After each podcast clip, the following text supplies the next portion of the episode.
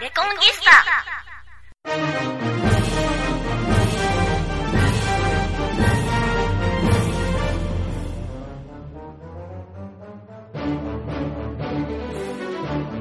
この放送は講談復興協会の提供でお送りします。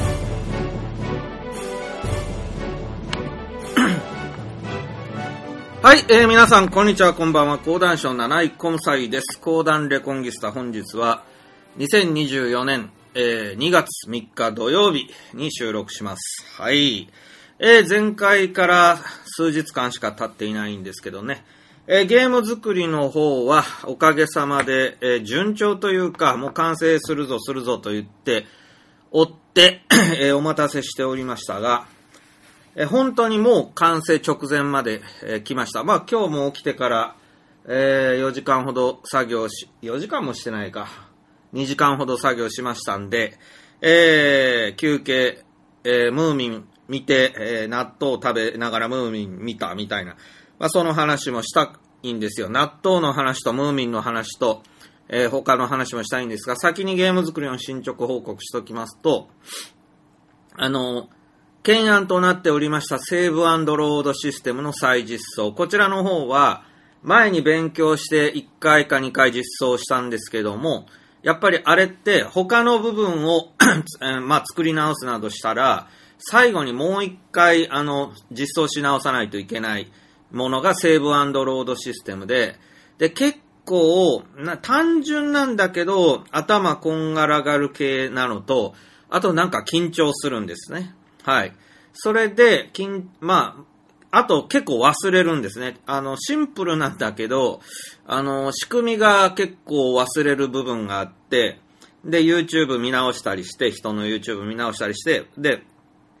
まあ、あの、全く間違えられないんでね、その、セーブロードっていうのは、あの、全く間違えられないので、えーまあ、相当気合入れて、えー作業しないといけない部分になるわけです。で、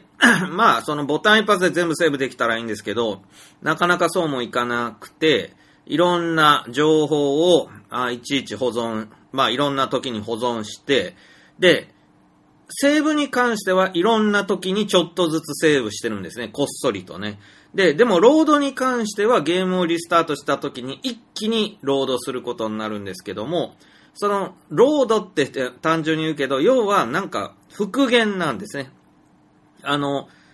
前ゲームをやめた時と同じように、もう一回作り直すっていう作業なんで、何もこう、時間を止めてそこから再開とかしてるわけではなくて、もう一回作り直してるんですね。やっぱゲームのロードっていうのはね。なのでまあそういうやつで、まあ、あの、なかなか思い通りに動いてくれないっていうのも乗り越えつつ、えー、昨日厄介なとこを乗り越えまして、あのー多分これはアンリアルエンジンのエンジン上の、なんていうの、バグだと思われることで、その、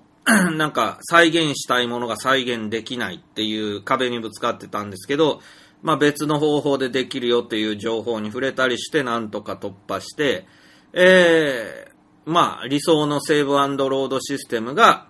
えー、まあ実装できてそのテストプレイによって確認できましたので、かなりほっとしたのと、えー、もういよいよ作らねばならないものはほぼなくなりました。あ、作らねばならないものはというか、えー、それでもタイトルの、えー、あれですね、遷移。まあ、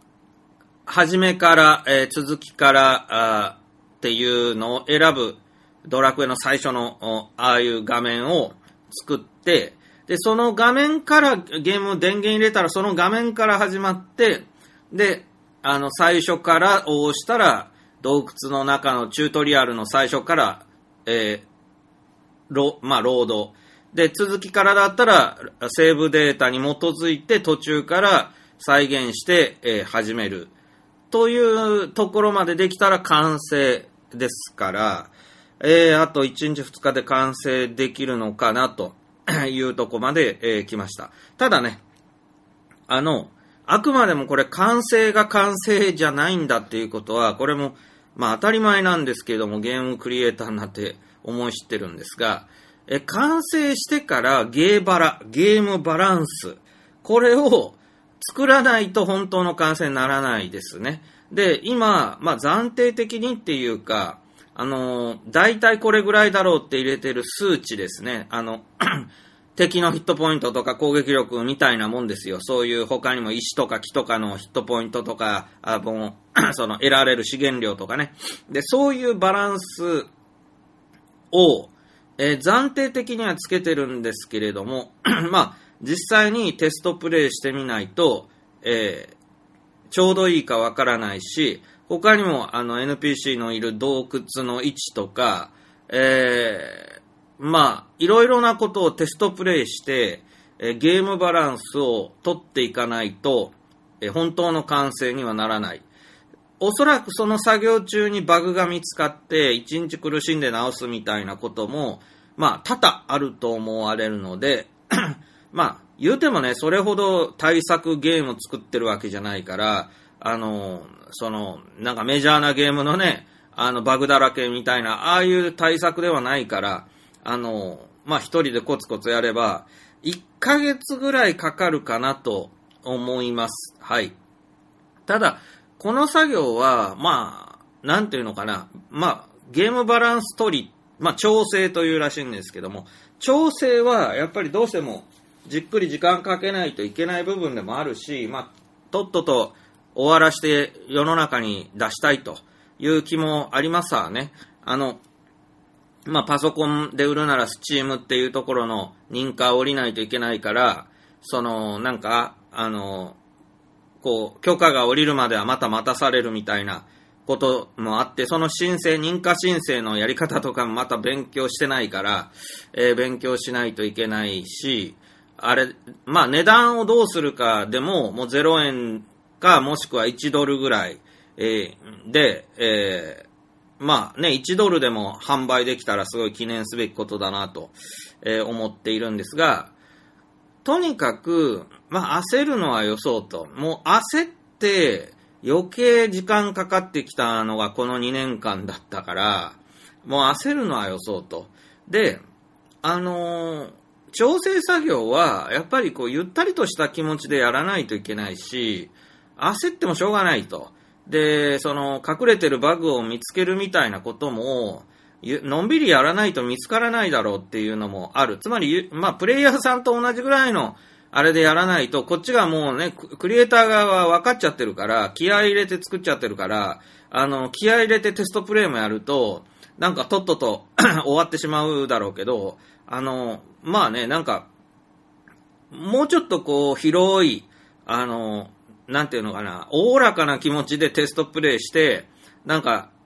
普通行かないだろうっていうとこに行ってみるみたいな、そういうことをやってみて見つかるバグとかね、いろいろあるだろうから、あ、まあ、その気づきですよね。なんかここにこの辺になんか宝物隠しといたらちょっと嬉しいんじゃないかってことに気づいたり、だそういうおまけみたいなものって、あの、あってもなくてもいいんだけど、それがあるなしでゲームの面白さは全然違うみたいな。つまり、ゲームって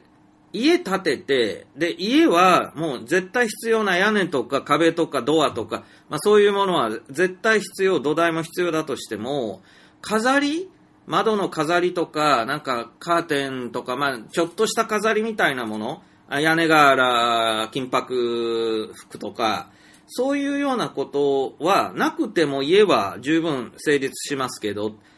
ていうんじゃ工事現場みたいになるだけで、そこに、まあ、なくてもいい装飾を、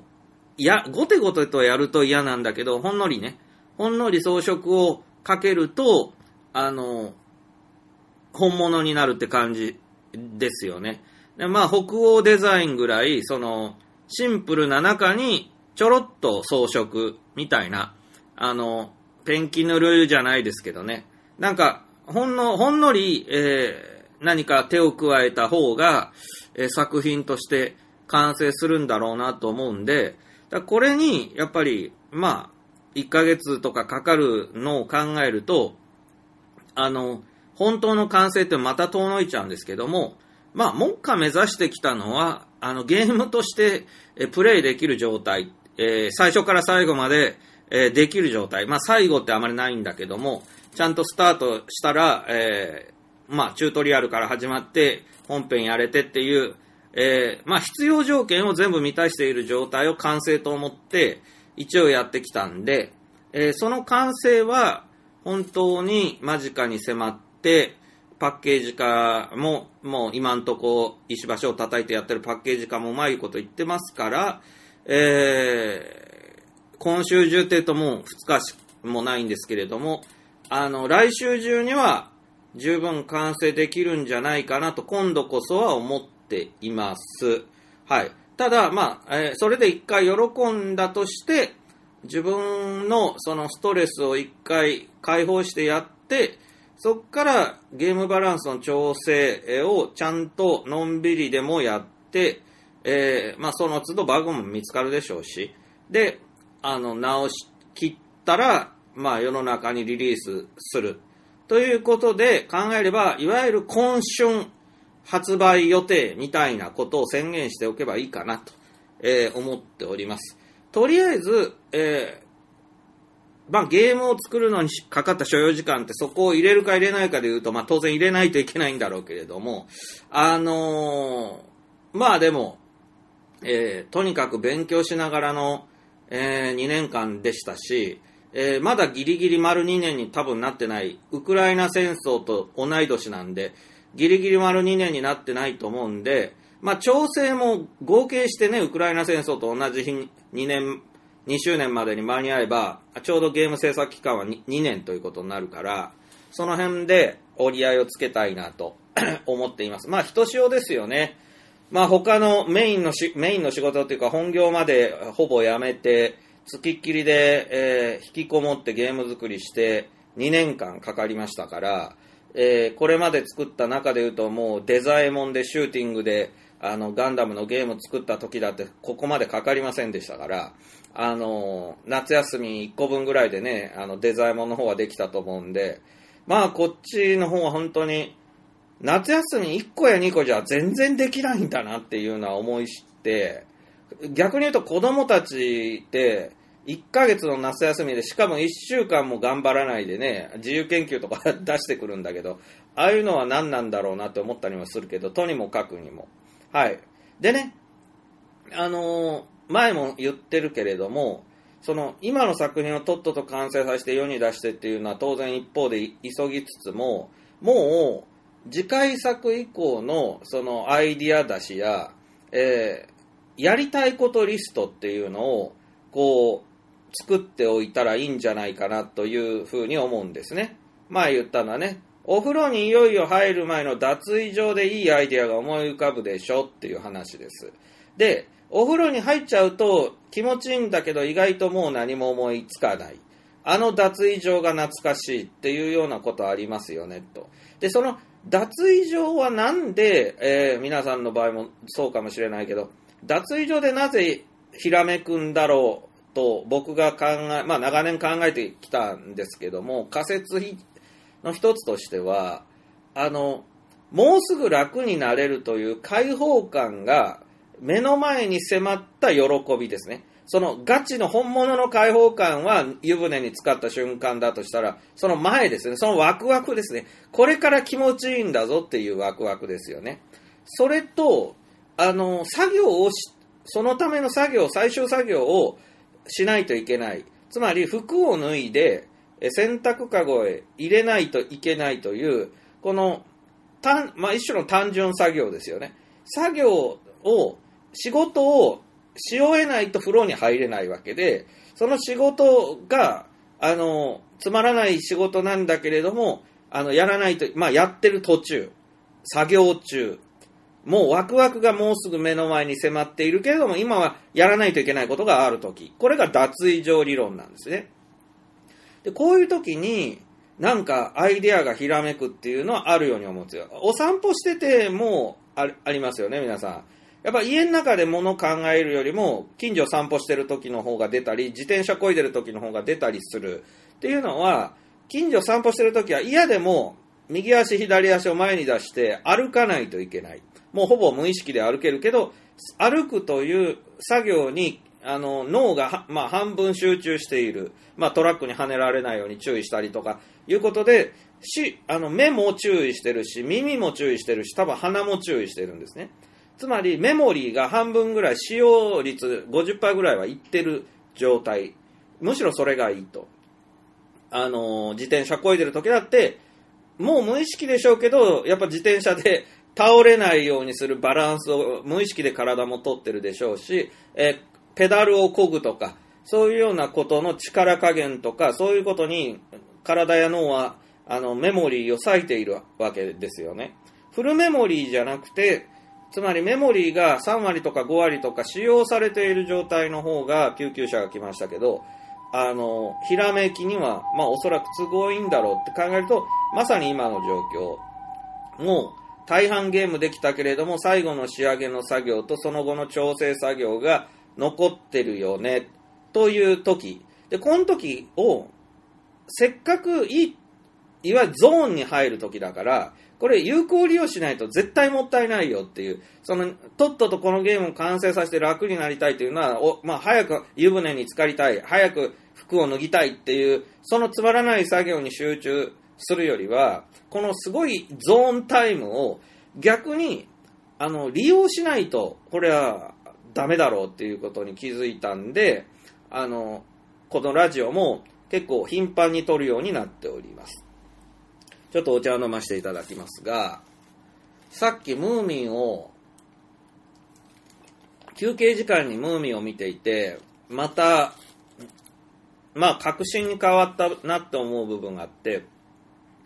楽しいムーミン一家っていう日本のアニメですね。で、ムーミンのアニメってもっと昔にムーミンっていうのがあって、岸田京子がムーミンのね、フローレン、あれフローレンじゃないな、ノンノンとか言って、フローレンの名前がノンノンなんですね。で、これ、あの、今見る方法が残念ながらありません。え昔のムーミン、アニメムーミンは、えー、DVD 発売などもされていないのは原作者と揉めたっていうのがあって、まあ、あちょうど今タイムリーですけど、原作者の意思を踏みにじって、脚本家がドラマを好き勝手に作った原作者自殺した事件というのが日本で今大変炎上しているんですけれども、それって宮崎駿とかまでやって怒られてきましたことで、ムーミンでも、まあそれがあって、まさに日本が、日本のアニメ会社側は、なんでそんなことで怒んのさ、みたいに、えー、日テレみたいな状態ですけれども、フィンランドのトーベ・ヤンソンは、ふざけんなよ、日本のアニメ会社って言って怒ったっていうことですね。えー、フローレンの名前は、もともと何だったか知らないけど、ノンノンっていう、あの、旧アニメ版の、ノンノンって名前は、可愛いんだけども、あの、英語圏では、あの、ノー、ノーとすごい非常に否定的な響きなので、ダメだろうっていうことで、えー、ダメになったし、他にも、えー、宮崎駿が担当した回に戦車が出てくるっていうのも原作者、激横プンプン丸であったとかですね、そういうようなことが多々あって、えー、昔の方の、えー、アニメムーミンはもう見る方法がございません。で、幸い、その後に作られた、まあ、まだ昭和だったかな、まあ、もう平成かな、あの、楽しいムーミン一家っていう、少し絵が、まあ、現代、ちょっと現代風になった、えー、あの、やつ。でももう結構昔ですよ。1900年代ですよね。あの、楽し、いや、2000年代になってたかな。楽しいムーミン一家っていうのも80話ぐらいあって、で、こっちで育った人も多いと思うし、まあ、ともすれば僕もそっちの方が親しみ深いかなという、その、内容というか設定ほとんど変わらないですけども、ちょっと絵面ちょっとだけ変わって、それで、え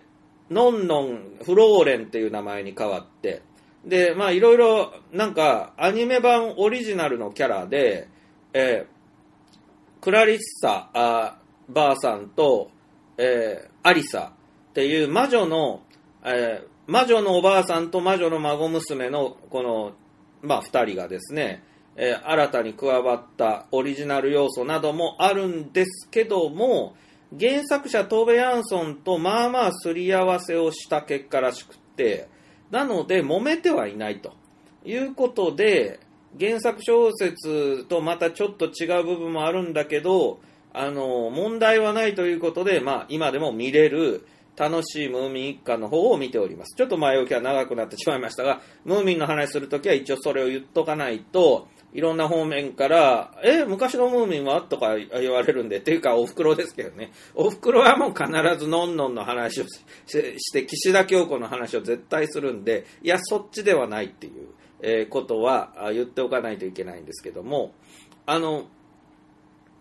それでね、やっぱり思ったのが、いや、ムーミンって本当に傑作ですごい作品なんですよ。あのファンタジーのようで全然ファンタジーじゃないし、ムーミン妖精さんだって言ってるけど、全然普通に飯も食うし、なんか風邪までひきますし、まあ、息ができなきゃ死ぬし、あの、年老いて死んだり、あるいはその、ムーミンのパパのおばさん、大金持ち、普通に商売やってたり、あの、あと、ムーミン族だけじゃなくて、周り人間もいっぱい、スナフキンとか人間族もいっぱいいて、というより、ムーミン族がなんか固有種みたいな、まあ、先住民族なのか知らないけど、非常に少ない、絶滅危惧種ムーミン族みたいなのが、まあ、あるみたいな、つまり、現実の世界のフィンランドの、えー世界に、プラスアルファ、ファンタジーがほんのちょっと、えー加わったっていう感じで、いや、それも新しいんですよね。あの、当時として、そのファンタジーは、ファンタジーものっていうのはもうその世界全部作り変えて、これは別の、まあ宇宙ですから、みたいな見せ方をするものが、ムーミンって、もう明らかに、こう世界のフィンラン世界の中の北欧の中のフィンランドの中のヘルシンキのそれほど離れてないところにある田舎のムーミン谷というところがありましてっていうような話で、いや、それこそフィンランドとかヘルシンキって言葉こそ出てこないけど、明らかに人間のシティがあるし、人間の王様まで出てくることがあって、あの、あともう文明的には蒸気船とか、あの、ムーミンの中にあの飛行機みたいなものとか、軍艦みたいなものも海賊船とかですね、いろいろ出てきます。で、自動車がまだ出てこないのと、あと意外と馬がムーミン谷にいないんですけれども、まあ、いずれにしても、18世紀から19世紀、あるいはもう、あ、ごめんなさい、もう19世紀から20世紀という感じの文明観のある、えー世界ですね。えー懐中電灯があるとか、まあ、場合によって火縄銃みたいなのをパパが持ってるんで、そういうマスケット銃ですけど、マスケット銃はもう先込め式のなんか古めかしい火縄銃を使っていて、で、一方で、なんか懐中電灯みたいなものもある。で、懐中電灯がある世界っていうのが、第二次世界大戦中とかその直前ぐらいにはもう懐中電灯が一応あるんですね。日本のあの昔の映画とか戦争映画とか見ていても、懐中電灯あるんですよ。で、乾電池あるのかなとか思うと、今の規格の乾電池なくても、えー当時、出っ放の乾電池はあるのかもしれないですね。乾電池って確か日本人の発明だったと思いますけども。で、まあそういう、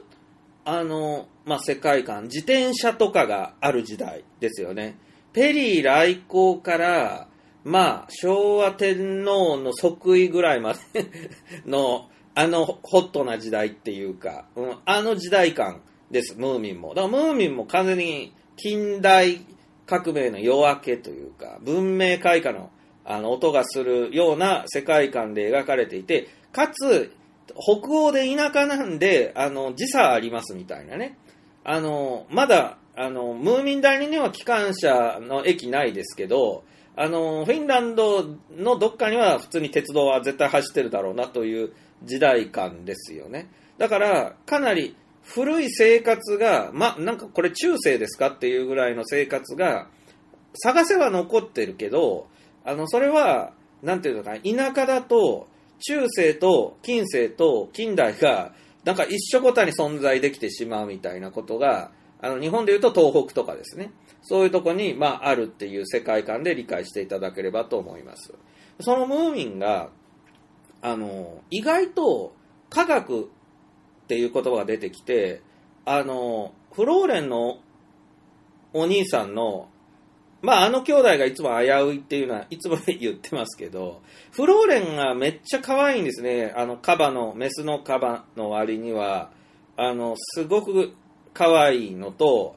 フローレのお兄さんが、あの、いい大学を出ている感じの、あの、発明家で、で、空飛ぶ船を作るんだって言ってずっと研究をしている人で、えー、一回ほぼ完成直前まで行って工場が燃えてしまってまた最初からやり直してるっていう、まあ、苦労人の発明家、えー、これがスノークっていうお兄さんがいてで親とか親戚がなんか全くいないようなんだけどそこそこ名家なのかいい綺麗な家に住んでるんですね2階建てのまあまあでかい家に住んでいるとでスノークがあの研究をし、で、フローレンが、お兄さん、ご飯ですよとかって、ご飯を作ってくれて、みたいな。で、フローレンは、あの、お兄さんに、ご飯とか弁弁当みたいなのを作ったら、ムーミンの家遊びに行ってくる、来ますとか言って、まあ必ずムーミンの家に、まあ逃げ込んでくる感じなんですけど、あの、その、兄弟がね、あの、男女でこう、二人でずっと家に生活してる危うさみたいなのは、あの、漢字代でもないでもないムーミンですが、まあ、ムーミンはいろんなとこに危うさ感じますけどね。あの、ミーがムーミンの家に居候していて、ミーの家は子だくさんの家の、ミーは、まあ、真ん中あたりの女の子なんですが、あのミーがなんでムーミンの家に一人だけこう、ずっと居候してるのか、は、これまたちょっと謎をめいてるんですけど、なんか、まあ、ミーは、ああ見えて結構女の子という自覚があって、あの、たまに言動を見てると女の子らしいんですけど、ムーミンのことがもしかして好きなのか、で、その、フローレンとムーミン、ほぼね、こう、言い名付け状態で、周りも、あの、大きくなったら2人で結婚してどうこうみたいなことを話すると、ミーがちょっと嫌な顔するっていうか、ちょっとや焼き餅を焼くみたいなのがあって、で、あの、ムーミンは、なんか、あのー、ミー、ミーがフローレンだったらいいのになって、優しいし可愛いから、フローレンが一緒に家に住んでいってくれたらいいのになって、ミーに直接言って、ミーが、何やって言って言うんだけど、ああ、だからミーは、フローレンと違って、ムーミンと一つ屋根の下に住んでるんですよね。まあ、兄弟みたいにして生活してるんだけども、あ、もしかしてこれムーミンのこと好きかっていうのとかも、ちょっと危うい。だから、大人の女性が書いてるわけだよ。あの、北欧の女性作家が書くものっていうのは、もちろん油断ならないっていうか深いんですよね、その辺。やっぱり。で、まあ、女心的な部分で言うと、女が書いてますからね。うん。まあまあ、レズの女だけど、プププ。いや、差別して言ってんじゃないよ。レズの女だけど、プププって笑っちゃいけないんだけど。うん。で、まあまあ、まあ、その辺も複雑ですよね。複雑回帰ですけどね。で、まあその、スノークっていうフローレの兄貴が、あの、科学者なんですね。で、科学の力で、その、船を空に飛ばすんだって言って、で、まあ、気球みたいなので、まあ、飛ばすのか、最終回まで見れば、多分空飛ぶ船が完成してみんなで乗るというようなね、ことになると思うんですけど、その前に作っていたのはなんかエンジン出力型の羽ばたき型、プロペラとなんか本当にラピュタに出てくるような飛行船みたいなの作ってましたし、あの、まあ、ことあるごとになんかいろんな発明をしてくれる、まあ、スノークはメガネかけてて科学者なんです。ところがどっこいこれ、ムーミンの世界って、普通に空を飛ぶやつがボンボンいるんですよ。で、もう一番やばいのは、もう近所の森に住んでるクラリッサばあさん、そしてその孫娘のアリサ。このね、アリサっていう女の子が、背格好はスナフキンと同じぐらいの人間の女の子なんですけど、これあの原作に存在しない女の子を、あの、まあ、日本人スタッフが考えて入れたみたいなことらしいけど、これね、存在感ありありでね、このアリサがね、可愛いのとね、魅力的なのでね、ほんとね、ちょっとフローレンがね、霞むっていうか、ムーミンが、そのミーとフローレンと言ったら、フローレンの方がいいなって普通に言うんだけど、そりゃそうだろうって思うんだけど、アリサと、これ、みんなで仲良しなんですね。アリサの方がいいって、いつ言い出すだろうと思ってヒヤヒヤする部分もあるぐらい、アリサが魅力的な綺麗な女の子なんですね。人間の女の子。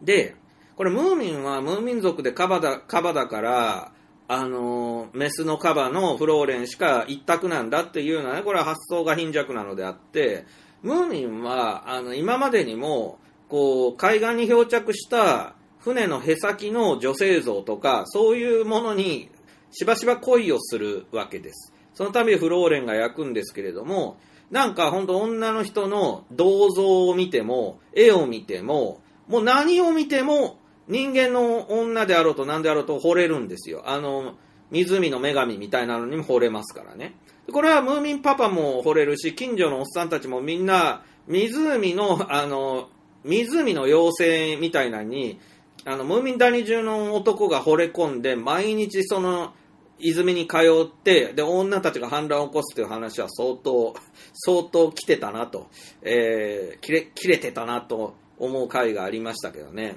な北欧らしいでしょ？で、ご婦人団体が、あのーね、許すまじですわって言って、スコップ持って、あの泉を埋めてしまいましょうって言って、そのフラチな女がいるからって言ってさ、スコップ持って、集団で、こう、森の中入ってきたら、なんか、あの、その泉は、こう、季節物の泉で、あの、夏が終わったら、ただの水たまりだったので、その、もう干上がってしまって、女神ももういなくなっていた、みたいな男たちは、無駄だよって、もう無駄だよって言って帰っていくっていう、そういうオチだったんですけど、それもいいですよね。その季節によって森の中に自然にできる水たまりに、そのね、水たまりの方が多分綺麗なんですよね。あの、草がこう生えてる上に綺麗な水が溜まって、で、小さくて浅い泉なので、こう、綺麗なんでしょうね。で、そこにその女神がいつも踊っていて、それに男たちが見とれて、みたいなね。こういう話も素晴らしいなと思うんですが、あの、脱線してますが、このアリサと、そのばあさんのクラリッサは魔法使いで、で、アリサは見習い魔法使いで、あ、魔女、魔女で、あの、大したことはできないんですけども、あの、ばあさんのクラリッサは普通にほうきにまたがって空を飛び、結構いろいろな恐ろしい魔法も使えるというばあさんなわけですね。で、あの、このばあさんがほうきで空を飛ぶし、あと飛行鬼っていう、その名の通り飛行する鬼っていう別のキャラクターもいて、あの、不思議な力で空を飛ぶ奴らがボンボンいるムーミン谷にあって、科学者スノークは、科学の力で空を飛ぶんだって言ってるから、なんかすげえ矛盾するようなんですが、これが、そのパパが、あの、クラリッサばあさんに飛び方を聞いてみたらどうかね、みたいなことを言うんで、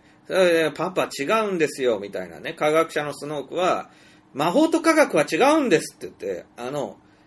魔法は特別な人にしか使えないけど、科学は誰でも使うことができるから科学の方がいいんですみたいなことを言うわけで、ああ、至極真っ当だなと思うわけです。これが、まあ、近代、近代世界の、この一つの、まあ、バイブル的なというか、もう正しい標語だなと思うんですね。あの、魔法の力は、あの、みんなには使えないが、科学の力はみんなに幸福をもたらすというね、プロまあ、スローガン。このスローガンをしばしば言いながらも、このスノークは、この目の前を、ほうきにまたがって飛んでいくクラリス・バーさんなどを見て、ため息をつくというね、ことなんです。で、これが何を示すかというと、科学と魔法は共存しているっていうことを、トーベイ・アンソンはムーミンの世界で描いています。で、これも当時として結構新しいと思うんですよね。魔法の出てくるファンタジーものの世界に科学者なんてものが出てくるのか。まあ出てくるとしてもその科学者はなんか魔導兵器とか言って、もう魔法の力を普通に使って、あの、エンジンを動かすみたいな、そういう物語が多い中、そうではなく、魔法の力とその科学の力は、全然、あの、こう、合致していなくって、ただ、二つあるんですよね。両方ある。で、このスノークの科学を応援したくなるんだけど、クラリッサばあさんの魔法っていうのも、一度や二度ではなく、レギュラー出演するぐらい出てくるんですよ。で、今日見たやつなんか、すごくて面白かったなと思うのは、その、孫娘のアリサに、いろいろ魔法を教えて、最近魔法がだんだん使えるようになってきたアリサが、こないだは、水の上を歩けるようになったんです。これで海の上まで歩けるようになったのに、ばあさんは次に水中を自由自在に移動する方法、魔法を授けました。これによってアリサはまだ短時間なんですけど、水中をあの好きに移動できて、でこれは呼吸しなくていいの？とか、服が濡れないの？っていうようなアリサの質問に、大丈夫、大丈夫って言って、クラリサばあさん言う。その通りになるんですね。で、いわば、これ全く非科学的に、えーこの魔女たちは、え水上を歩き、水中を自由に動き回ることが、まあ、できているんですね。このムーミンの世界では。で、それを見たときに、浦島太郎を思い出しましたよ。だって、浦島太郎も亀に乗せられてね、なんで息できないところに入っていくんだろうとか、水圧大丈夫なのかって心配になりますが、そういう風に描かれないでしょもう絵本でも亀の背中に乗った浦島太郎はそのまま深海にずーって行ってますよね。あのーなんか水圧に潰されることもなく。そう。で、これが、ムーミンの今日見たムーミンは、そのムーミンが、その話を聞いて、ムーミンにはイルカの友達がいて、で、その、それこそ竜宮城みたいな世界を見せてあげたいなとか言うんだけど、あのー僕は海の中では長く呼吸ができないからって言って、残念だなとか言って、で、その、アリサの話を聞いて、えー、羨ましい、僕も、なんとか海の中に半日でいいから潜っていたいんだ、みたいなことで、あの、クラリサばあさんを訪ねる。クラリサばあさんは、仕方ないね、って言って、魔法の薬をくれて、で、この呪文、入りの呪文と出の呪文を教えてくれて、で、水中で半日間だけ、お前、あの、魚になれるんだよって。見た目は変わらないけど、魚と同じように、あの、できるからねっていう、その代わり半日で戻ってこないと、そのまま魚になってしまうよ、みたいな。はい、よくあるブラフを立て、まあ、フラグを立てておいたよっていうね。まあ、そういうばあさんから薬をもらって、それを飲んだムーミンが、海の底へ遊びに行って、そして帰ってくると。もちろん、あの、元の姿に戻れないハプニングが当然ありますが、まあ、それは一回どうでもよくて、あの、これを見たときに、その、アリサとかクラリッサばあさんはもちろん修行でもって、縁のオズヌみたいに、まあ、修験道のあの、あれみたいに、山伏みたいに、修行することによって武空術を得るみたいなことができているわけなんだけど、そこにムーミンが行って修行してないんだけどお願いできませんかって言ったらしょうがないねって言って、この薬を飲めばっていうところでいよいよわからなくなってくる。え、これは、あ、え、これアステラス製薬なんじゃないんですかっていうような、なんか、これ薬飲んだらいけるんですか？半日でもっていうのは、魔法を、なんか液体の中に、まあ注入して、それで被験者に、い、まあ一定時間効能を、まあ移すという、つまり、これかなり、そのススノークが言う、科学の力は誰にでも使えるからいいんですっていうのと、魔法の力も、まあまあ誰にでも使えてるじゃんっていう、そこの境目を、さらによ、さらにこの作り手がわけわからなく意図的にしていくっていうのは、いや、さすがこれは確信犯だなと思ったわけよ。で、あの、これはね、結局、あの、ちょっとエアコン暑いから切るわ。ちょっと一回落ち着こう。その、まあ、量子力学とか量子論で説明はつくのかもしれないなとも思うんだけど、その、不思議というものがある。で、科学というのは不思議ではないんですよね。科学になった時点で不思議ではない。その、なぜならば、メカニズムが解明されて再現可能であるから科学なのだと。で、科学というのは長年、まあ、これまで不思議で片付けられていたことを、あの、解明、研究解明実験してですね、証明して、えー、不思議を不思議でなくすることで、えー、まあ、人間のものにしてきたっていうのが、まあ、科学ですわね。でも、いわば、あの、現象としては変わってなくて、ただそれを人間が理解しているか理解していないかだけの差なわけです。で、このクラリッサ・バーさんたちはですね、魔女はですね、その漢方薬と同じように、なぜこれが、まあ、実際に空を飛べるのか、メカニズムは知らんと。ただできるんだと。これはもう大昔から我々は伝えてきた技術なんだと。だから、これ孫娘に伝えて、魔女の技術を絶やさないようにしているわけですよ。でも、なぜそうなるのかはわからん。呪文を唱えて念じて、そしてちゃんと修行すればそれができるようになる。ムーミンに与えた薬も、あの、なぜそうなるかまではわからん。ただそうなることは分かっている。つまりこれ漢方薬ですね。漢方薬はなぜその薬草が効いているのか、なんで怪我が治るのか、なんで病気が治るのかわからん。わからんけれども、山ほどその死人を出しながら人体実験を繰り返してきた結果として、歴史の結果として、よもぎが傷に効く、えー、生姜が、えー、風邪に効く、何々が、えー、病に、目の病に効く、耳の病に効くということは、この統計学的に立証されたので、あの、使えることは分かっておる。ということが、この漢方薬的なところになりますね。で言うと、科学は、じゃあ漢方薬がなぜ効くのかをまた研究して、分析して、あ、こういう化学物質が体の中で作用しているから風邪が治るんだ。という論文を発表して、それが査読を通って認められてネイチャーに載って、まあそういうことを経て人間がついに不思議と治っていたんだけど、もう不思議じゃなくなったぞ。と言って鬼の首取ったみたいになるけれども、それが分かろうが分から前が、葛根湯とかですね、漢方薬はその後も製造され続けるし、使用され続けるわけですね。風邪をひいた時に、その風邪薬を飲むとか、その漢方薬を飲んで、僕なんかはね、漢方薬の方が好きですけども、その、生姜とかね、そういう、まあ、コカ・コーラのコカなんかも薬草ですけども、ああいうものを摂取すると体にいいんだというようなことは、あの、科学的に分かろうが分かる前がほぼ確かだし、あの、好きだから、まあ、飲んだり食ったりするよねっていう話。まあ、納豆の話もしたいんですけど。で、その、ね、不思議ですよね。でも、不思議っていうのは、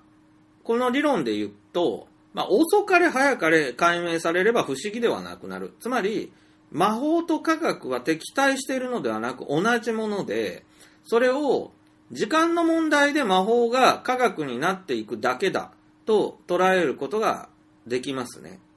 そうすると、この量子論とかはまさに不思議。ね、シュレディンガーの猫的な、まあね、重ね合わせ状態。1でも0でもなくどっちも、どっちでもいいみたいな状態が、実際僕らの世界の周りにはうじゃうじゃとあって、無数にあって、それは小さなものに注目すれば、ほんとごく小さなものの世界では、いわゆる大きなものの世界で普通に働いている物理学のせかあの物理法則とはまた全く違う量子物理学の世界がこう機能していると。その世界というのはかなりいい加減でもいいというような不思議な世界なんですね。でも、この不思議な量子論の世界が符合するっていうのが、結局、クラリサばあさんがアリサに教えた、水中を自由に移動できるようになるよっていうやつ。それが、その、服も濡れないし、呼吸も苦しくないし、水圧も全然平気。で、その水中を、こう、クロールして泳ぐようなんではなく、なんか、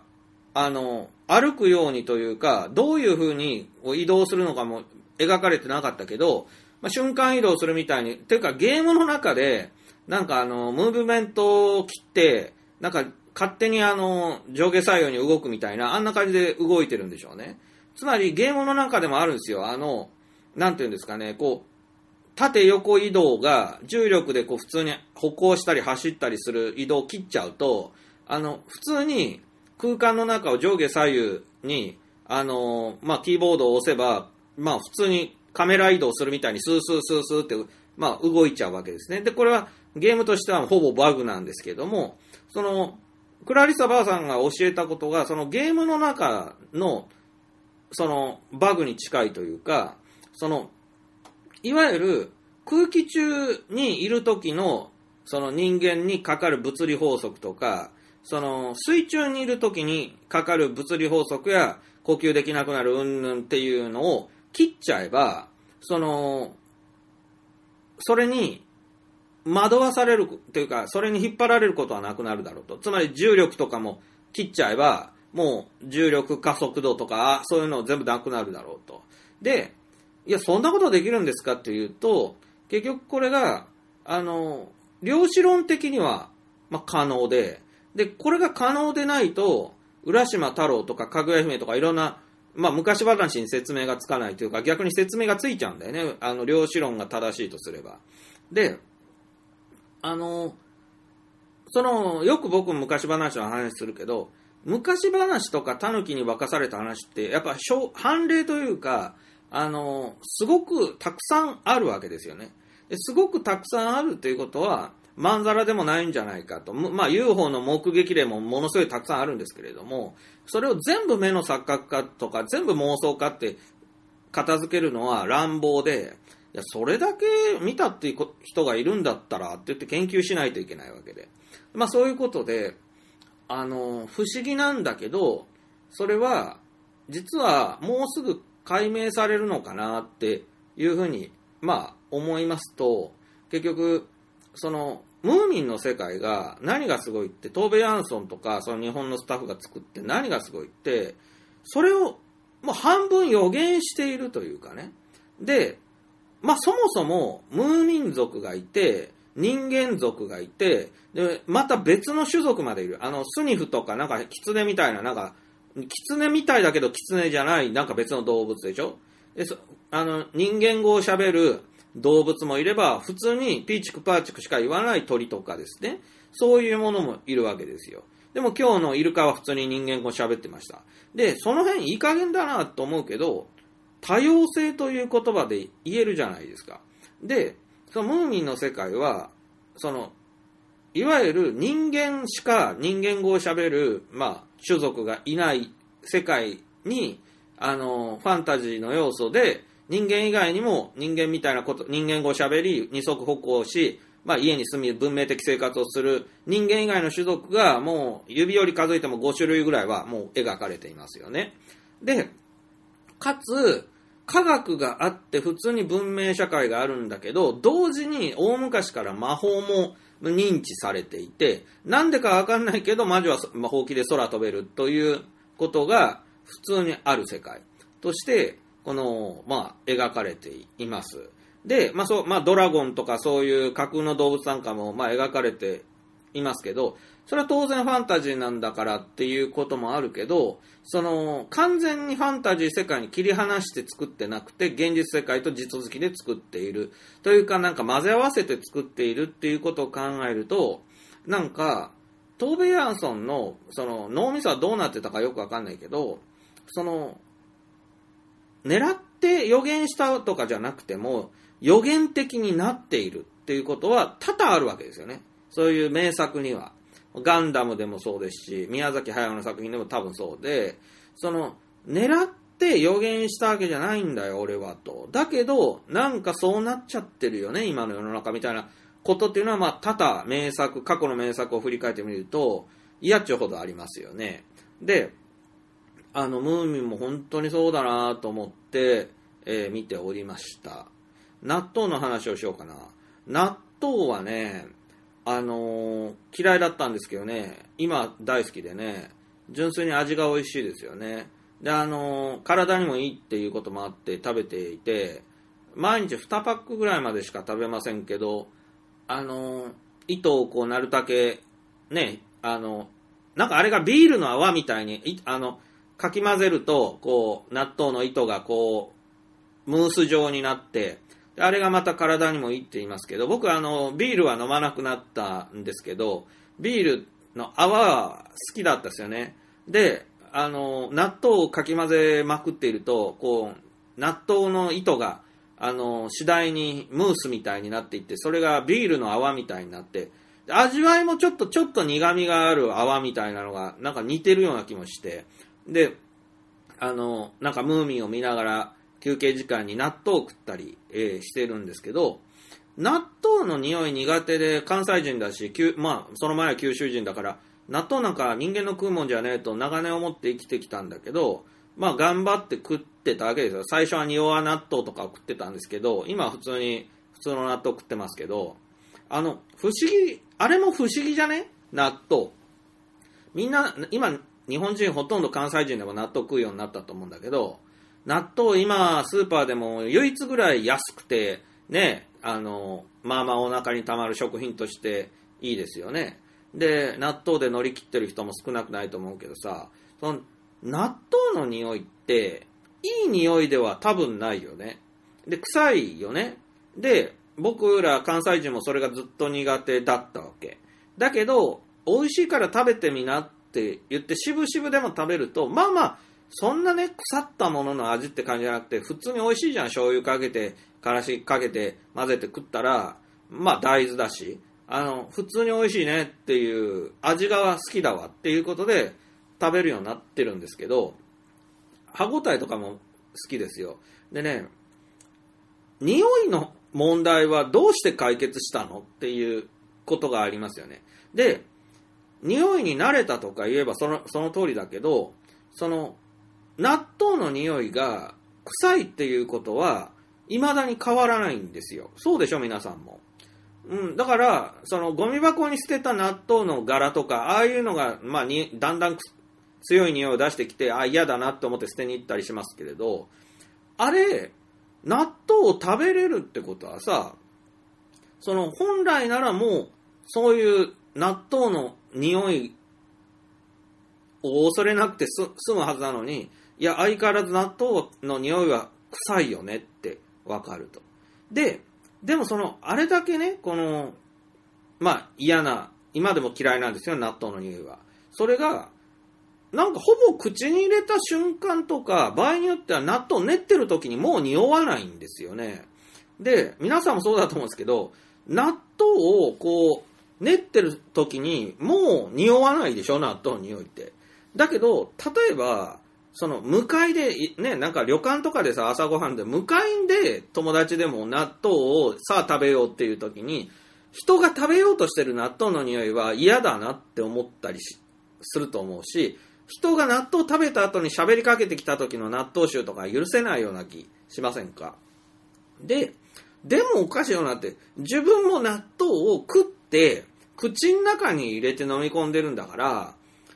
もっと納豆の匂いするだろうみたいなことを考えると、これはあの、不思議なんですよね。その納豆に射程距離があって近すぎると効果発揮しない自走法みたいなものなのかなと思ったりもするけど、うん、どうやら多分そうでもないだろうと。で、その、匂いって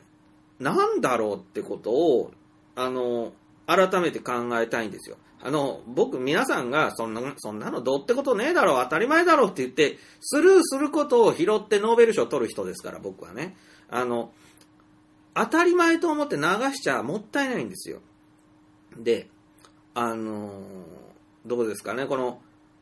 匂いっていうのが、私、あの、民族学好きで、まあ、研究家と言ってもいいほど、えー民族学を研究すると。民族学って、もう7割以上差別のことなんですよね、ほとんどが。で、その、日本のみならずですけど、まあ、差別の根源は何なんだろうって考えたときに、まあ、いろいろあるんだけれども、ただ、もう決まって出てくるのは匂いの問題なんですよね。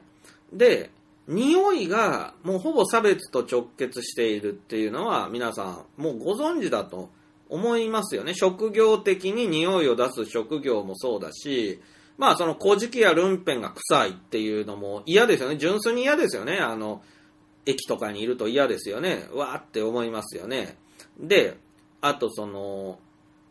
トイレとかそういうとこが臭いっていうのありますよね。で、昔はそ、その、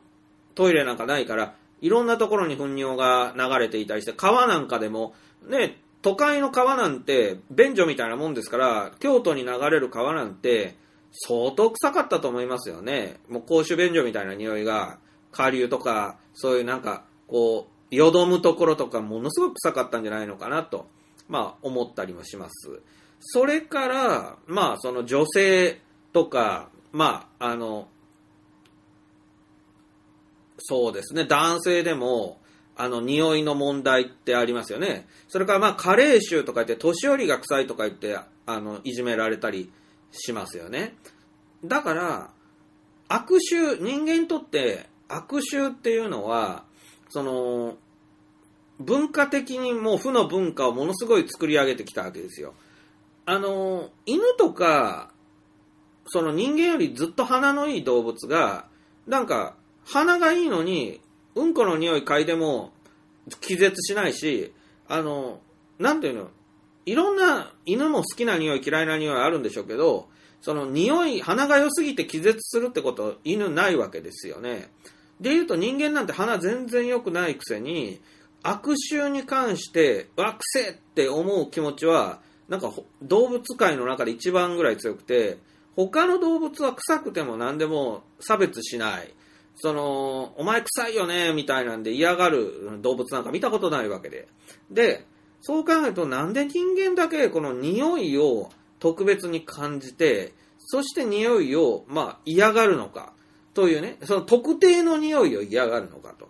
で、いうことで言うと、まあ、その、科学的に説明ついてるのはさ、例えば、死体の腐った匂いとか、食べ物の腐った匂いとかは、人間にとって、まあ、有害だから、その、匂いで、こう、近づかないようにしよう、食べないようにしようと思わすべきであるから、それを悪臭と感じるんだ。うんこもそうなんだと。排泄物とかもそういうふうに、臭いから嫌がるようにしてあるんだ。っていうね、この理屈がね、科学では、まあ、真っ当ですよね。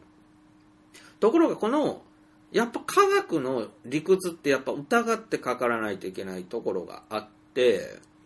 あの、必ずしもそうじゃないんじゃないのって、まあ思うわけですよ。だそれが代表格が納豆だったりして、その匂い的にはこれはダメなやつだって分かっていて、でも食べるものっていっぱいあるわけですね。チーズでも何でも。で、一回それ乗り越えてしまえば、これは臭いけど美味しいやつみたいにして、なんか、あのーわけわかんない状態になってるものいっぱいあるわけですよ。で、言うとね、この、なんて言うんですかね、匂いによる差別が逆になくならないのはなぜみたいな。なんでなれないのっていうこと。だから、その、世の中にいっぱいあるその悪臭に関して、例えばトイレの匂い、おしっこやうんちの匂いっていうのは嫌な匂いですけど、その、なんて言うんですかね、こう、おしっこぶっかけられても死なないし、うんこ無理やり食わされても死にはしないんですよね。で、そこまで恐れおののくほどのことではないし、まあ人間も大体理屈で分かってるから、まあうんこわざわざあの食べたりしないし、あの、おしっこも飲んだりしないけど、あの、その、あそこまで臭く感じ続けなくてもいいぐらい人間は知識をもう身につけているはずでしょでも、一向にあの匂いにはなれなくて、あの匂いがする人たちを差別してしまったりするわけです。で、あの、納豆とかは乗り越えてるのに、なんでそっちは乗り越えられないの？公衆トイレの嫌な匂いとかっていうのは、本当に慣れないっすよね。うん、嫌、嫌っすよね。で、そうなんだけど、慣れる部分もあるんだろうなと思うんですよ。納豆とかでも、半分ぐらいは慣れたなって自覚があって、でもですよ、これ、皆さん、まあね、もっと子供の頃から納豆を食べる人の中には、もう、納豆を全く、どんなことをしても納豆が臭いと思わない人も、中にはいるのかなと思いますよね。このリスナーの中にも。いや、例えば納豆を頭からぶっかけられても臭いと思わない人って、まあ、いるかもしれません。ただ僕はそんなことはないし、あの、納豆のあ後の皿とか、後のなんか捨てたやつ、カップとか、ああいうのは臭いだろうって思うんです。でも、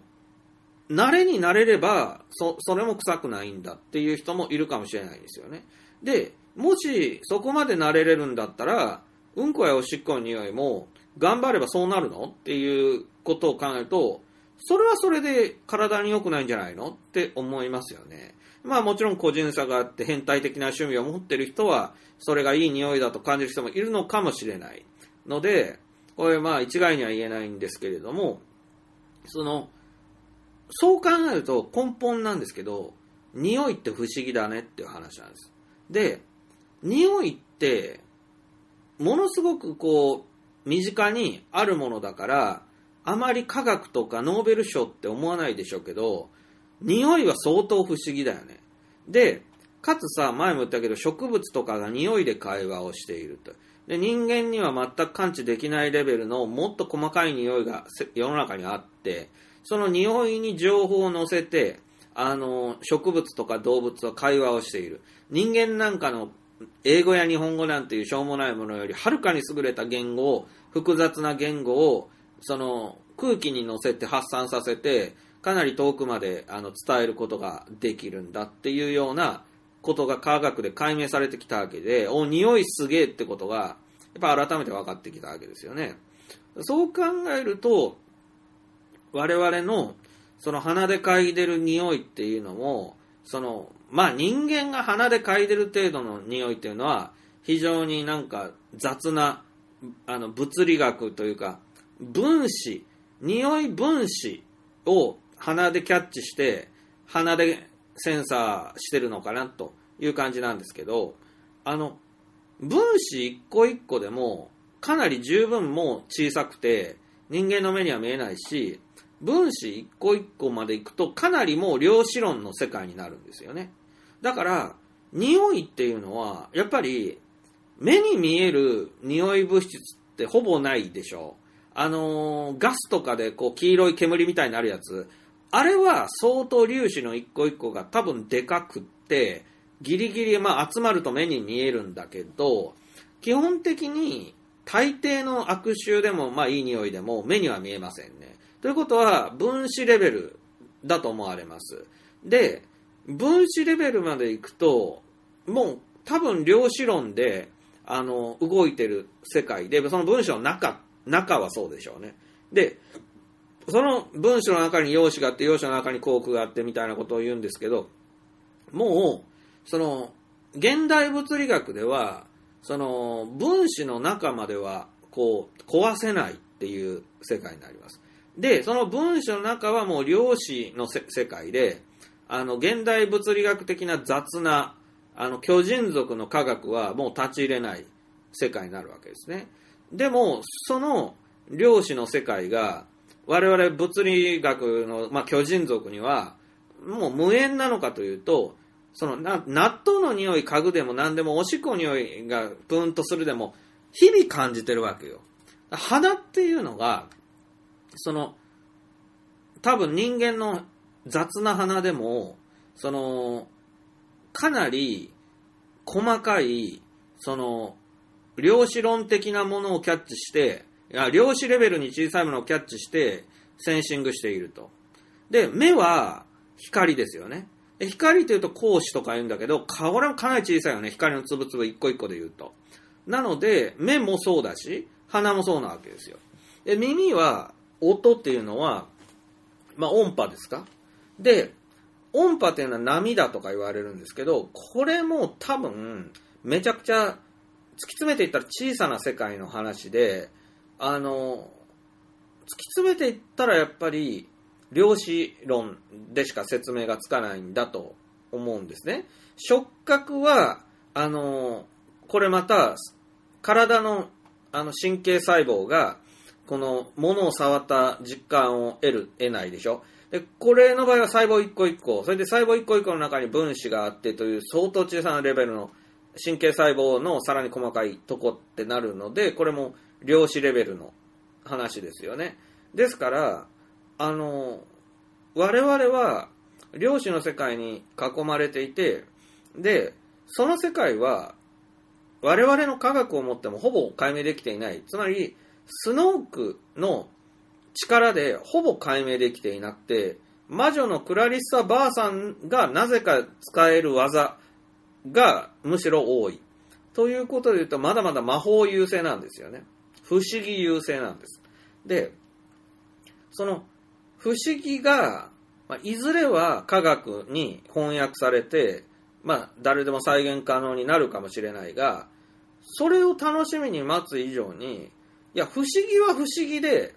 あの、十分使えるからって。その漢方薬だって、魔女の魔法だって、なんでそうなってるのかまでは説明できないけど、なるんだもんって、それは大体分かってるんだもんっていうので言うと全然使えるわけですよね。クラリッサ・バーさんはちゃんとほうきに乗って空を飛んでいて便利に生活しているわけで、あの、みんながそれをできないにしても、できる人はできるっていうことは、非常に羨ましいことですよね。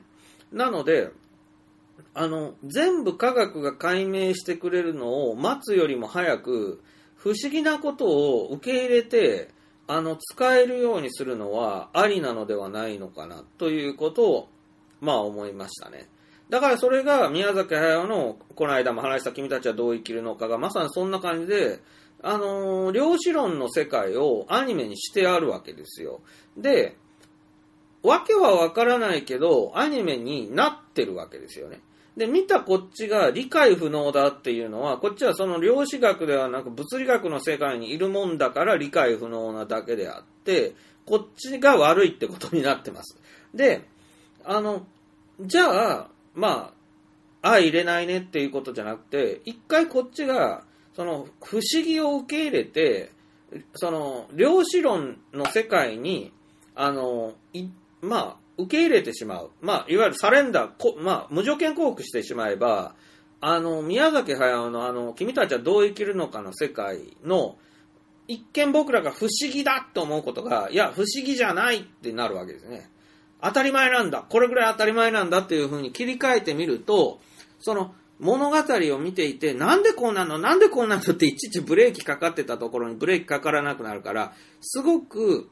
新たな見え方がしてきますよね。で、もう不思議不思議って言って引っかかるのをやめれば、あの映画の場合、なんていうのですかね、その、純粋に受け取れると思うんですよね。あの、なんか絵の美しさとか、生き物の、まあ、動き方、アニメーションの動く力とか、その、僕は特にあの、君たちはどう生きるのかって、あの、部屋が、部屋のデザインが、どれもすごくって、でその、なんていうんですかね、どうですこのデザイン美しいでしょっていうような、あの、デザインが次々に入ってくるから、すげえと思った。うん、純粋に。そう。だってそれって正しいでしょ？アニメって結局絵を見せるものだから、絵で圧倒して、絵です感動させればいいんじゃないの？それはっていうのがあって、で、言うと物語云々でどうこうっていうの古いんだよなっていうこと。で、これあの、前も同じこと言ってしまったけど、まあ、いわゆる物語の辻褄が合わないとか、伏線が回収されていないとか、その、死に滅裂だという批判が、すべて無意味になるんですよね。で、でも僕も講談師をやってきたから、そそういうもの、まあ、ね、台本も書いてきたから、ものを書く人間として最低限、その、ちゃんと気象転結じゃないですけど、A イコール B、A, A イコール B ならば、B イコール C だっけ？で、そういう、その、理屈が、方程式がちゃんと成立していないと、あの、最低限ダメですよっていうルールを守って、え台本とかを書いてきた方なんだけど、意外と、もう古いのかなと思うよ。まあ、歌の歌詞とかがそうじゃん。歌の歌詞って死に滅裂なの山ほどあると思うんだよね。1行前に言ってたことと2行目と全然繋がってないということは歌の歌詞でもめっちゃあるじゃないですか。風の谷のナウシカみたいな、ああいうやつね。で、あれさ、風の谷のナウシカの歌詞って結構理屈っぽいんだよね。で、花焼きや小通りの言葉をあなたにも教えてあげたいとか、そうやってもう全部理屈ですよね。あの、1行目と2行目全部繋がっていて、で、なんか何、あの、心のあれを取っ払えば、あなたも自由に空を飛べるわ、みたいに、これあの、全然理屈っぽいんですよ。ところが、サビは、風の谷のなウシカですよね。これ、前の文章と特別繋がってません。あの、自分のことなんですけど、自分の通りなんですよね。風の谷のなウシカというのはね。で、なんか軽く髪をなびかせですよね。で、それは、その、タイトルだから言うとんねんですよね。風の谷のなウシカ、何々々っていうのは、これはもうタイトルだから言うてまんねんっていうことやけど、その、歌の歌詞に文章的なつながりを求める人はそれほどいないわけで、その、ここはサビなんだし、それはタイトル言っとこうよみたいなのはみんな納得できるでしょ。逆に、歌なのに、全部その文章になってる歌って、まあなんかあるじゃない。さだまさしの歌とかさ、なんかその、やたら長い歌とか、ね。で、でも、実は歌としてあんまり気持ちよくはないんじゃないっていうのも感じますよね。フォークソングとか大体こう、なんかね、弾き語りみたいなのは、大体その物語や文章の方が重要で、まあメロディーは何でもいいみたいなとこありますよね。だから銀融詩人的なものとかはそうなのかもしれないんだけど、あの、その歌の、その歌としてより歌らしいものっていうのは、なんかね、あんまり歌詞のその前後のつながりとかどうでもええやんってこっちの方が気持ちいいからええねんみたいなあの歌って歌詞がないところで言うとメロディーだけやんか。でメロディーだけでも音楽にはなると。じゃあなんで言葉っていうものをいちいち載せちゃうのっていうと僕は詰まるところその方が気持ちいいからやねんって思うんですよね。演歌とかでもそうやと思うんですよね。でなんか、この言葉が言いたいねんみたいなのもあると思いますよね。で、なんかこの言葉で歌うと気持ちがいいねんみたいな、あの、風の谷の直しかなんかはかなり言葉が気持ちいいっていうだけの値打ちやと思うんですけどね。で、あの、そういうことがなんか分かってくると、意外と、その、量子論、量子世界とか、まあその、なんか、マルチバース的な多元宇宙的なことっていうのは、身近にもうあるやんってことですね。で、魔法とかがまさにそうで、で、魔法なんていうのは意外と真っ先に科学によって解明されそうなぐらい科学に近いよね。クラリサばあさんが薬をムーミンに飲ませて半日間魚になれるよみたいなことを言うんだから、もうほぼそれは製薬会社が乗り出せば、何十億円かかければものになるんじゃないのっていうぐらい、もう科学化しているわけですよ。ですから、多分、不思議なものの筆頭格として言われる魔法は、多分むしろ真っ先に、あの、解明されて科学化されるものの筆頭になるんじゃないのかなと思います。そして、もっと、その、不思議のままであり続けるものも、多分まだまだいっぱい、まああるんだろうし、その、何でもかんでも科学によって、まあ解剖されなくても、あの、別に困らないことはいっぱい世の中あるんだよなと、えー、思って、不思議は不思議のまま十分実用レベルにある不思議っていうのが、まあ、いわゆる魔法というもんなんですでしょうけど、これは日本でもその陰陽師とかが、まあ、いろんなね、そういう修験者とか、いろんな人たちが使ってきた術とか、えー、そういうものは、東洋西洋問わずあるわけですね。で、で、これがね、まあ、オカルトになっちゃうと良くないんで、まあ、釘を刺しておきますけど、なんかね、その、魔法みたいなものが、オカルトとしてすごくこう、なんか出てくる時代っていうのがあって、危険な時代なんですよね。ナチスドイツが出てきた時はそうで、ナチスはすっごいオカルト大好きだったって。まあ、どう見てもあれ、中二病帝国ですからね。中二病ともあの密接なんですよね、オカルトは。で、もっと昔だと、その日本の陰陽師ですね、安倍の生命とかの時代が、かなりオカルトブームだったみたいですね。で、その呪いとか呪術がすごく流行ってしまう時代というのがあるわけですね。で、でも、そういうのが流行る時代っていうのは、なんかね、科学的な進歩が、その、その前の時代からかなりこう、ブレイクスルーな科学的進歩があった時に決まって、魔法のオカルトが流行るんですよ。でこれは、あの、一種、科学がこれだけ魔法を解明できる時代になったから、また魔法に注目度がいくみたいなのかなとも思わないでもない。うん。まあまあ、そんな感じで、ちょっと一回、ここで、えー前半戦を終了したいと思います。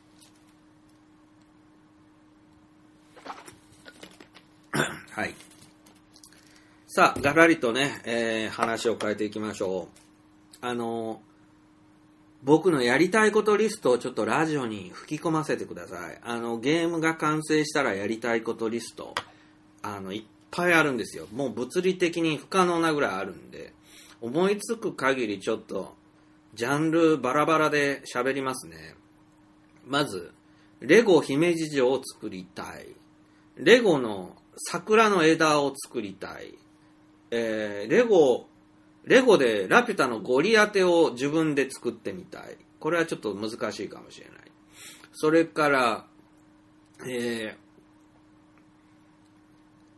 実写版パトレイバーをもう一回全部見たい。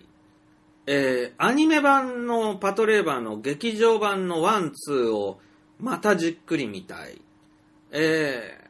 ー、OVA 版の、えーパトレイバーとテレビ版のパトレイバーも一回全部見たい。えーそれから、あの、コンバット全152話の中から、ノートに全部書いたんで、その名作回をもう一回全部見たい。でもこれ100話ぐらい、名作回が100話以上あるっていう問題がある。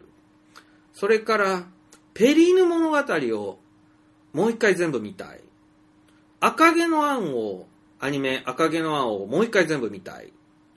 えー、小説ゲド戦記を、えーもう一回全部読みたい。えー、映画で言えば、そうですね。ガンダムは、まあ仕事で相当繰り返し見た方なので、ちょっとまあこのリストには入れないですけど、それ時間が無限にあれば、単影ガンダムと、うーん、まあ V ガンダムとかも見たいかな。なんか、ガンダムの場合、V ガンダムとか、今もうウクライナ戦争とか、民間軍事会社が正規の軍隊を跳ね返していくみたいな、もう全部これじゃんみたいな、なんか震えが来るぐらい V ガンダムとかって予言的なんですよね。で、単影ガンダムもそのさらに先の予言的な部分もあるからね。まあでも、ちょっと、あれの辺はもう生涯で4回ぐらいも繰り返し見たからな、その優先度は低い。ただね、ゼータガンダムとかもね、あのー前半、前半20何話でいいいいけど、あれは何度も見たいね。あの、あの空気感ね。ゼータガンダムのクールな空気感が好きだし、エマシーンの、この、なんていうんですか、肉感的な、あの、体温を感じるようなあのアニメーション。ね、あのクールな世界に、あの、餅みたいなお姉さんがいる、あの感じはね、あの、ヘビロテしたいんですけどね。それからね、あれだから意外とね、こうやってね、口で言うと終わってしまうんだよね。で、これが問題が、そのゲームが本当に完成して暇になってから考えると、もっと出ないんだよ。それが辛いよね。あんなにやりたいことがいっぱいうずうずしていたのに、今はもう全部思いつかないみたいなのが、すごく残念だから、今まさにゲームが完成する直前だからこそ、今いっぱい、えー言っておくべきだなと思って、それで、そうそう思い出したぞ。源氏物語一回全部読みたい。えー大鏡とか増鏡とか伊勢物語とか土佐日記とかタイトルしか知らない日本古典文学をつまらなくてもいいから一回全部読みたい。ただ、どういう現代語訳版を読めばいいのかよくわからないけど、とにかく図書館で本借りても読みたい。それから、ちょっと無理だけど、中国古典文学も一遍全部読んでみたい。東方理白みたいな、ああいう、なんか読んでみたい。あ、それから日本の歴史を、あの、もう一周勉強し直したい。で、その時に、あの、語呂合わせの、あの、受験用のドリル買ってきて、年号をちゃんと正確に言えるようになりたい。で、これは、あの、受験とか、ね、自慢するためにじゃなくて、その、日本史を、もう、年単位で細かく知りたい。その、日本史って、だいたい2000年ぐらいかまあ実際はそんなないな。1500年間ぐらい記録が残ってるから、たかだか1500年だから、1500年全部を覚えられないことはないんだよね。これが1万5000年だったら10倍きついけど、1500年ぐらいだったら、その、ちゃんと細かく覚えることは不可能ではないし、あの、ざっくりさ、10年、20年の単位で切っちゃうけどさ、歴史を勉強するとき、その10年もあればいろんなことあるだろうっていうのがあるから、結局は1年単位で細かく見ていきたいし、その1年の中でもすごいことあったりするから、本当はそれでも足りないぐらいなんだけど、まあ限界があるから、1年単位ぐらいで細かく日本の歴史を、あ、ここが変わり目だよね、みたいなことを、あの、言えるようになりたい。うん。それから、まあ、外国文学のめぼしいところを読みたい。まあ、世界名作全集を読めって富野義行も言ってたけど、そういうものを読みたいけど、うん、まあ物理的に全部は不可能だよね。で、映画はね、そう、映画はね、いいよね。やっぱり、見たい映画は、もう一回見たい映画は、めっちゃあるんですよ。うん。まあ、せっかくだからタイトル言っておくと、うーん、好きな映画、タイトル言っておくと、うーん、なんだろうな。203高知をもう一回見たいな。まあ、沖縄決戦はかなり何回も見たからいいか。えー、日本沈没の昔のやつ、もう一回見たいかな。それから、まあ、黒沢、あ、岡本喜八の映画で、そうそう、えー見れてない、あれを、肉弾を見なきゃいけない。肉弾を。あ、それから、岡本喜八の戦争映画とかは、どれもいいから、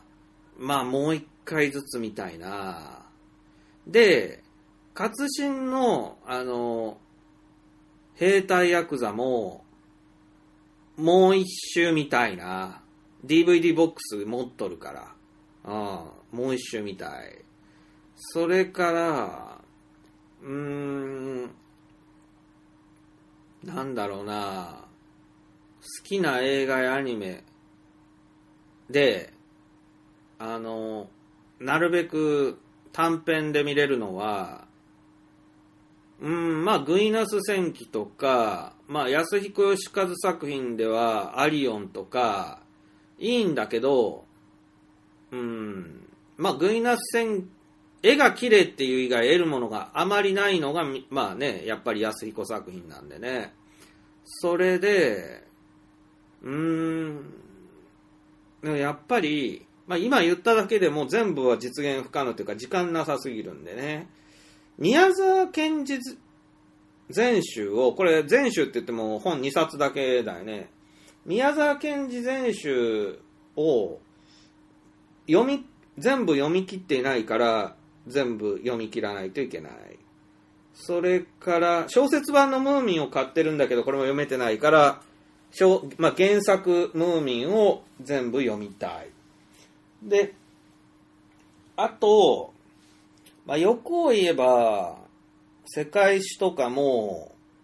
もう一回勉強したいけど、ちょっと、まあ、脳みそが破裂するだろうから、やめておこう。日本史に集中しようかな。で、えーっと、レゴで言うと、まあ、レゴは、なんかもう、一、今年だけでも何百セットと新発売されるいろんなレゴの、その、まあ、とりあえずこう、小さいレゴを買ってるんですね。2000円ぐらいまで買えるようなやつ。ああいうのはね、やっぱ箱で取っとくよりちゃんと一回作るべきだから、それらを作りたい。で、それ作るだけじゃつまんないんで、その作った中からちょっとだけ改造するみたいな、やっぱレゴ遊びをしたい。それから、うーん、まあ、レゴで作りたいものシリーズで言うと、そう、レゴがね、その、まあ、ゼルダの、あの、デクの樹様がついに発売されるとかいう情報もあるけど、あの、デクの樹様はいらないんだけど、だレゴがね、ついにね、気づきよってね、もうミニフィグスケールをやめた、その、ちょっとアーキテクチャシリーズ的な、もうミニフィグはもういいからっていうサイズで、スター・ウォーズシリーズとかまた作り直すっていう情報があって、ちょうど僕の考えですね、ハビタブルなサイズで、ハビタブルな価格で、その1万超えないレベルで、でも大きさもミニフィグサイズでないってなったら、少し小型化できるんですね。で、ちょうどいい20センチ以内に収まるぐらいのサイズのミニミレニアム・ファルコンとか、それでね、スター・ウォーズの宇宙戦艦シリーズがもうリリあのリリース確定みたいになってるんですけど、これが、いわば宇宙戦艦ヤマトのあの宇宙艦とか、えーガンダムの宇宙船とかを再現するならこういうやり方だろうなって思ってたのの、スター・ウォーズ版が出るんですよ。で、スター・ウォーズ版が出るってことは、もう、それを元に改造かければ、大抵の、まあ、アニメとか映画に出てくる宇宙船は多分できるんですよね。それも手頃なサイズで、しかもかっこよくできるんで。だから、これは、あの、それで僕は空中戦艦ゴリアテ作りたいなと思っています。あとね、そうそう、人の作品を模写、模写っていうか真似して、あの、日本の小型の、旧日本海軍の小型艦艇とかを、レゴで上手に作ってらっしゃる方がいて、それも小さいサイズで作ってらっしゃる方がいて、それは本当に真似してでも作りたい。それから、そう、宇宙の記憶とかいう、なんかレゴのセットで、7000円ぐらいセットするセットで、なんかね、卓上に置く、あの、絵みたいなレゴで、それで3つセットで、その3つが宇宙空間に人類が進出した宇宙の物語っていうシリーズなんですけど、その美しい宇宙の、まあ、景色みたいなのをレゴで表現した絵画みたいなのの3ピースのセットっていうのがあって、で、それセンスいいなと思って買ってまだ作れないでいるんで、これ作りたいんですけど、これ、これをもとに、スター・ウォーズの世界にそれを改造して作り変えた人がいて、もうめっちゃいいんですよ、それが。もうそれ真似して作りたい。レゴってね、もう人の作品ね、そのまま、いわゆる模写させてもらってもね、それでも十分ね、楽しいし、頭良くなるから、おすすめです。なので、このレゴの宇宙の物語の改造版、スター・ウォーズ版を真似して作りたい。はい、作りたいですね。で、まあ、人の作品で真似して作りたいものは、かなりわんさかありますね。あのーそうですね。釣りにやっぱり暖かくなったら行って、ね、魚釣りに行きたい。で、山に登りたい。そう、山登りはもうちょっと暑くなったら嫌だから、もう今一番寒い時期だから、まあこれ、そう、山登りはね、暑さ寒さの加減がすごくシビアだな。うん。やっぱ下手すりゃ死ぬからな。で、でも河川敷の散歩とかはね、もうゲーム作り終わったら毎日でもちゃんとしないといけないね。うん。それから、えー、意外と多くないか？部屋の掃除をちょっと一回ちゃんとしたい。うん。それから、ゴンボゾ教とか東さんとかガロド教一回読んでね、あの、お疲れ様でした回で、あの、ラジオ撮りたい。それから、何ですかね。意外と出ないもんでしょ？まあ次のゲームの企画を練るとかは、ちょっともう仕事の方になるから置いといて、バカンスでやりたいことリストってほんとそんなもんなんですわ。で、言うたらもうアウトドアな内容ほぼなかったですよね。最後の方に頑張ってひねり出したぐらいで。で、もうほとんど9割は本を読みたい。で、多分ね、刑務所にぶち込まれたら誰でもね、一番やりたいことは本を読みたいって欲望になるんじゃないのかなと思うんですけど、あのそれに近いね、なんでしょうね、その、本を読んだところで別になんか知識を蓄えて何かこう、どうこうじゃないし、なんかそれで小説を書きたいとか、そういうわけでは多分ないんだけど、その、本を読むと、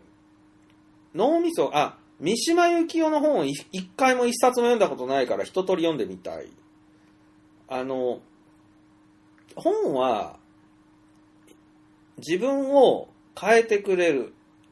まあ、本は書いた作者本人ですわね。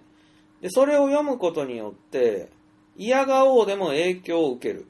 だから、まあ、それは個人差があるけど、僕なんかもかなり影響を受けやすい方でしょう。ですから、まあ、いい作品に触れれば、まあ、僕のような人間でも少しは賢くなれるんではないか。まあ、マシになれるんではないか。と思うから本を読みたい。で、あの、うん。前もちょっと言ったけど、あの、受験勉強頑張った子で、それこそ灘高行って東大ぐらいまで行く、それぐらい頑張った子ってさ、あのー受験自体はさ、その、親の要望とかさ、将来の欲望のためにさ、テクニカルに、まあ、勉強してやってるんだろうけど、本当に勉強をいっぱいした人って、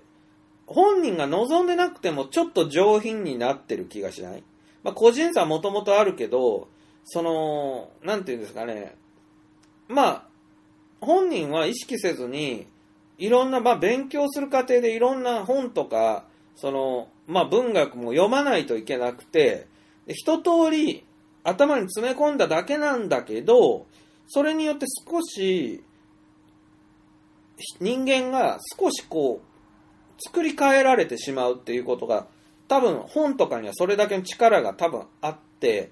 ガリ弁のつもりで詰め込んだだけのつもりなんだけど、ちょっとマシな人間になってしまうことって多分あるんですよね。多分それが昔の日本とか、まあ、中国で四書五経を全部やんなさいとか、詰め込み教育なんだけど、そこに哲学とか道徳があって、で、それを、まあ中国の場合、科挙の受験科目だから、別にみんな欲望のために覚えるんだけど、あの、それでもいいから覚えなさいみたいな、あの、無理やりにでも覚えさすことで少しマシになるっていうこともあるわけですよね。まあこれもキリスト教なんかの歴史もひどいけど、でもまあキリスト教が教えてくれる道徳みたいなのが、まあ一通りヨーロッパ人には、あの、あって、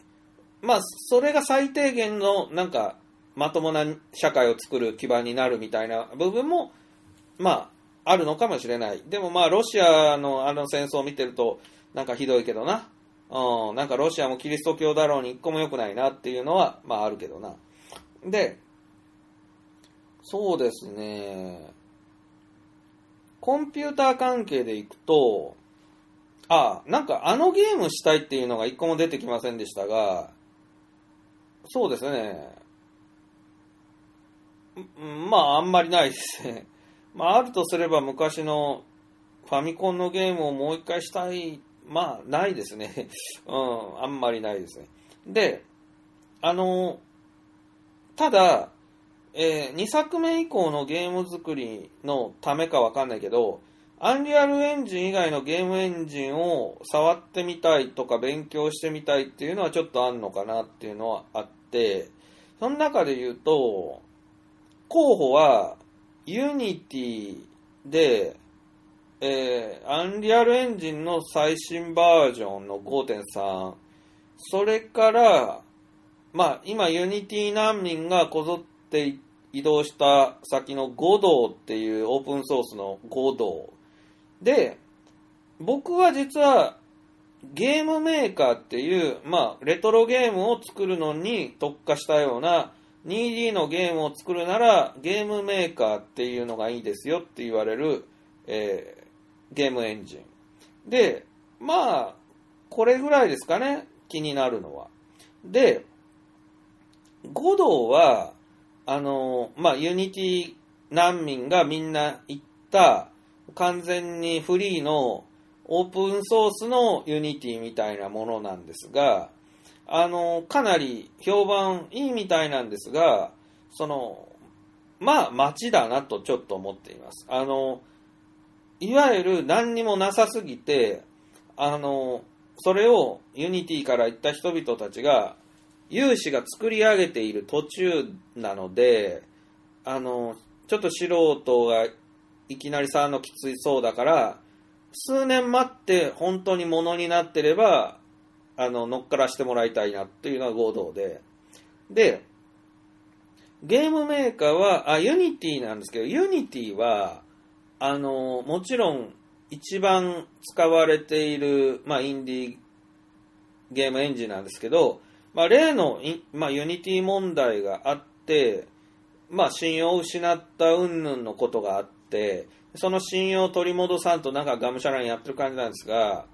そうですね、その、信用の問題結構大きくって、つまり、まあ、数年では大丈夫でも、まあ、10年とか見たら、まあ、今あるゲームエンジン全部なくなっててもおかしくないわけですよね。技術的にももう全然変わったりするから。なので、まあ、そういう意味では、その、どのゲームエンジンも完全に信頼はできない中、あの、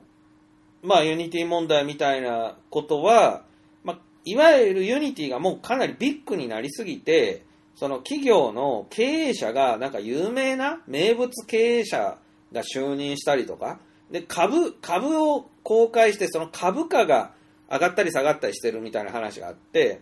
それが嫌だよね。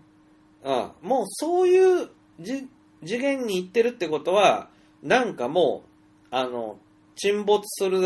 寸前みたいな感じがして、あの、まああんまりよろしくないのかなと思う。で、アンリアルエンジンのエピック社ももう大企業で、エピックは株を公開してないと思うけど、まあその、アメリカの大企業で、もうなんかいろんな国際問題を起こすぐらいになってるから、なんか、一末の不安を感じるんで、まあ永遠のものと思わない方がいいですね、アンリアルエンジンもね。で、そんな中、五道には期待するけど、ちょっと僕は素人なんで遠慮しておきますっていうのがあって、で、いずれも、まあなんか、アンリアルエンジン以外のやつは大体コードっていう、あの、真っ黒な画面に書いていく、あの、まあプログラムを、えー書くっていう世界なので、アンリアルエンジンの、あれ、ブループリントの技術はあまり役に立たないっていうのが辛いところなんですが、ただ、やっぱり利点としては、そのコードはチャット GPT が一瞬で書き上げてくれるというメリットが2023年から加わりましたので、ちょっとそれは羨ましいなという気持ちもあります。まあ要はコードをなんか横に、縦の巻物を横に、横書きにしたのがブループリントなんで、まあ出てくる用語とかはほぼ共通しているのと、まあなんか見た目の殺風景さは慣れかなという部分もあって、一度あれに慣れてしまうとなんか離れられないぐらい好きになるみたいですね。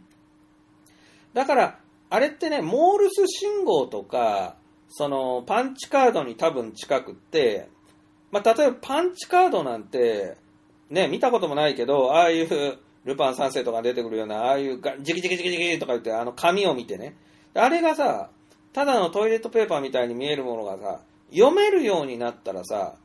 逆に超好きになりそうでしょ紙に穴が開いてるだけなのにさ、情報が読めるってなったらさ、なんかあの、紙とか穴とかそういう全てのあれの質感がさ、超かっこいいものにさ、感じるそうでしょだ多分、コンピューターのコードって、あのプログラムも、まあそういう部分はあるんだろうなと、まあ思いますけどね。で、まあ、似たり寄ったりの縦書きコードの中で、えーゲームメーカーを使うと、ゲームメーカー専用のそういうコードを覚えることになるんですけど、なんか Unity の C シャープをさらにちょっとシンプルにしたような、えー感じのようですね。でね、そう、アンリアルエンジンも、あの、この2年間苦しんで身につけてきたから、あの、引き続きアンリアルエンジンで2作目以降も作るというのはかなり有力ではあります。はい。で、あの、要は用途ですよねっていうことで言うと、本当に用途だと思うんだよ。で、まあ、何でもできるゲームエンジンがいいように思いがちだけど、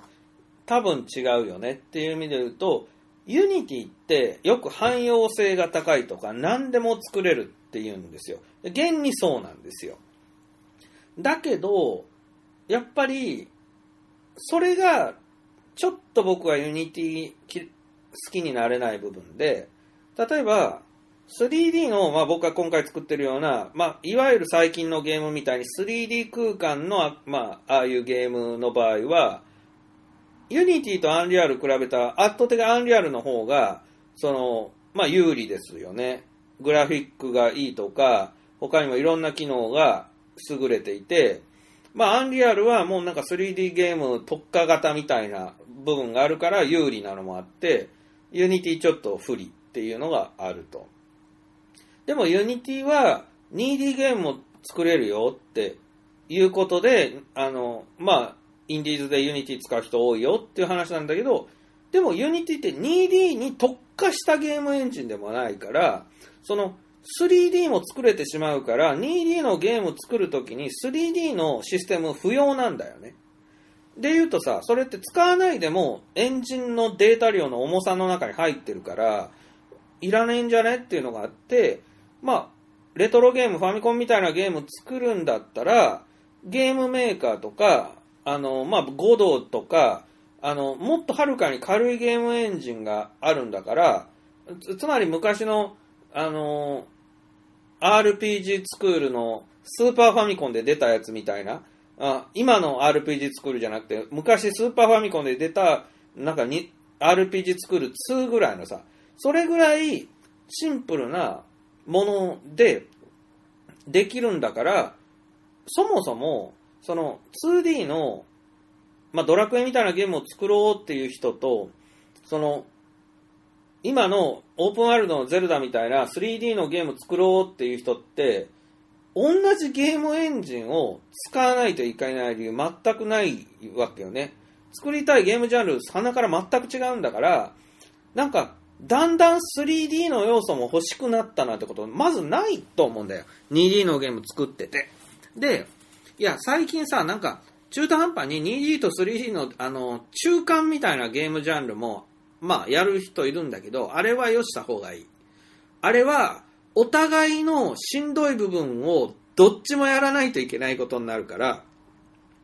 あの、折衷案的な、あの、ゲームはやめた方がいいと思うね。2D のゲームでも、なんか、3D の、なんか弾が、あの、奥、なんか奥の方から転がってくるみたいな、まあそういうギミックは面白いんだけど、あの、でもそういうのっ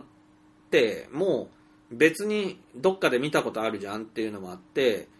あの、一層、やっぱりあの、割り切って、こう、2D なら 2D だけってした方が、なんかかっこいいよね。うん、結局、一人で作る場合だったら、無駄なギミック増やさない方が絶対いいから、とにかくコンパクトにコンパクトに作らないと多分いけないからね。うん。まあそんなことですね。で、3D の、まあアンリアルで2作目以降も作り続けるというのもかなり有力でして、あのーまあ、いわばですね、3D ゲームっていうのは、現実の我々の世界にかなり近いので、あのー汎用性が高いんですね、実は。で、だってそうでしょ ?3D のゲームって、えっと、RPG でも、サンドボックスでも、ホラーゲームでも、あの、いわゆるこう、ガンシューティングでも、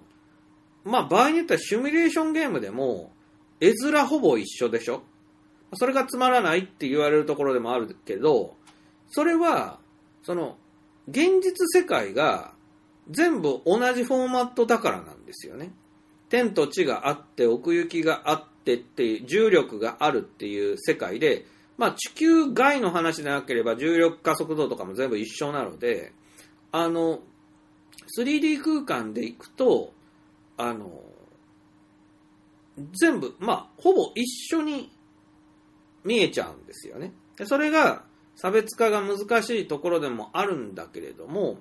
逆に言うと、2作目以降も、まあ、現実世界を一部シミュレーションしたようなゲームだったら、あの、引き続きアンリアルエンジンが有利かなと思うし、まあ、体で覚えた部分があるから、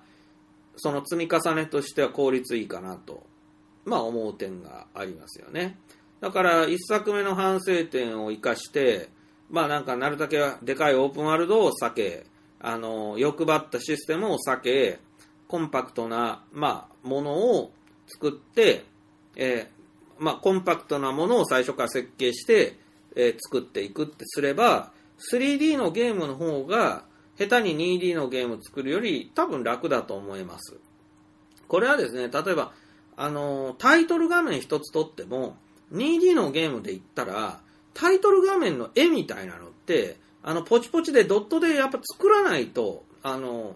変なんですよね。そこだけ、あの、ドット絵じゃないと変なんですよね。だけど、3D のゲームだったら、もう 3D のマップの、その、ワールドを直接映して、そこにタイトル字バンって入れれば、まあ、ゼルダなんかでそうですけど、ゲーム画面そのままがタイトル画面に使える。まあ、タイトル文字だけでいいし、それもドット絵じゃなくていいわけですよね。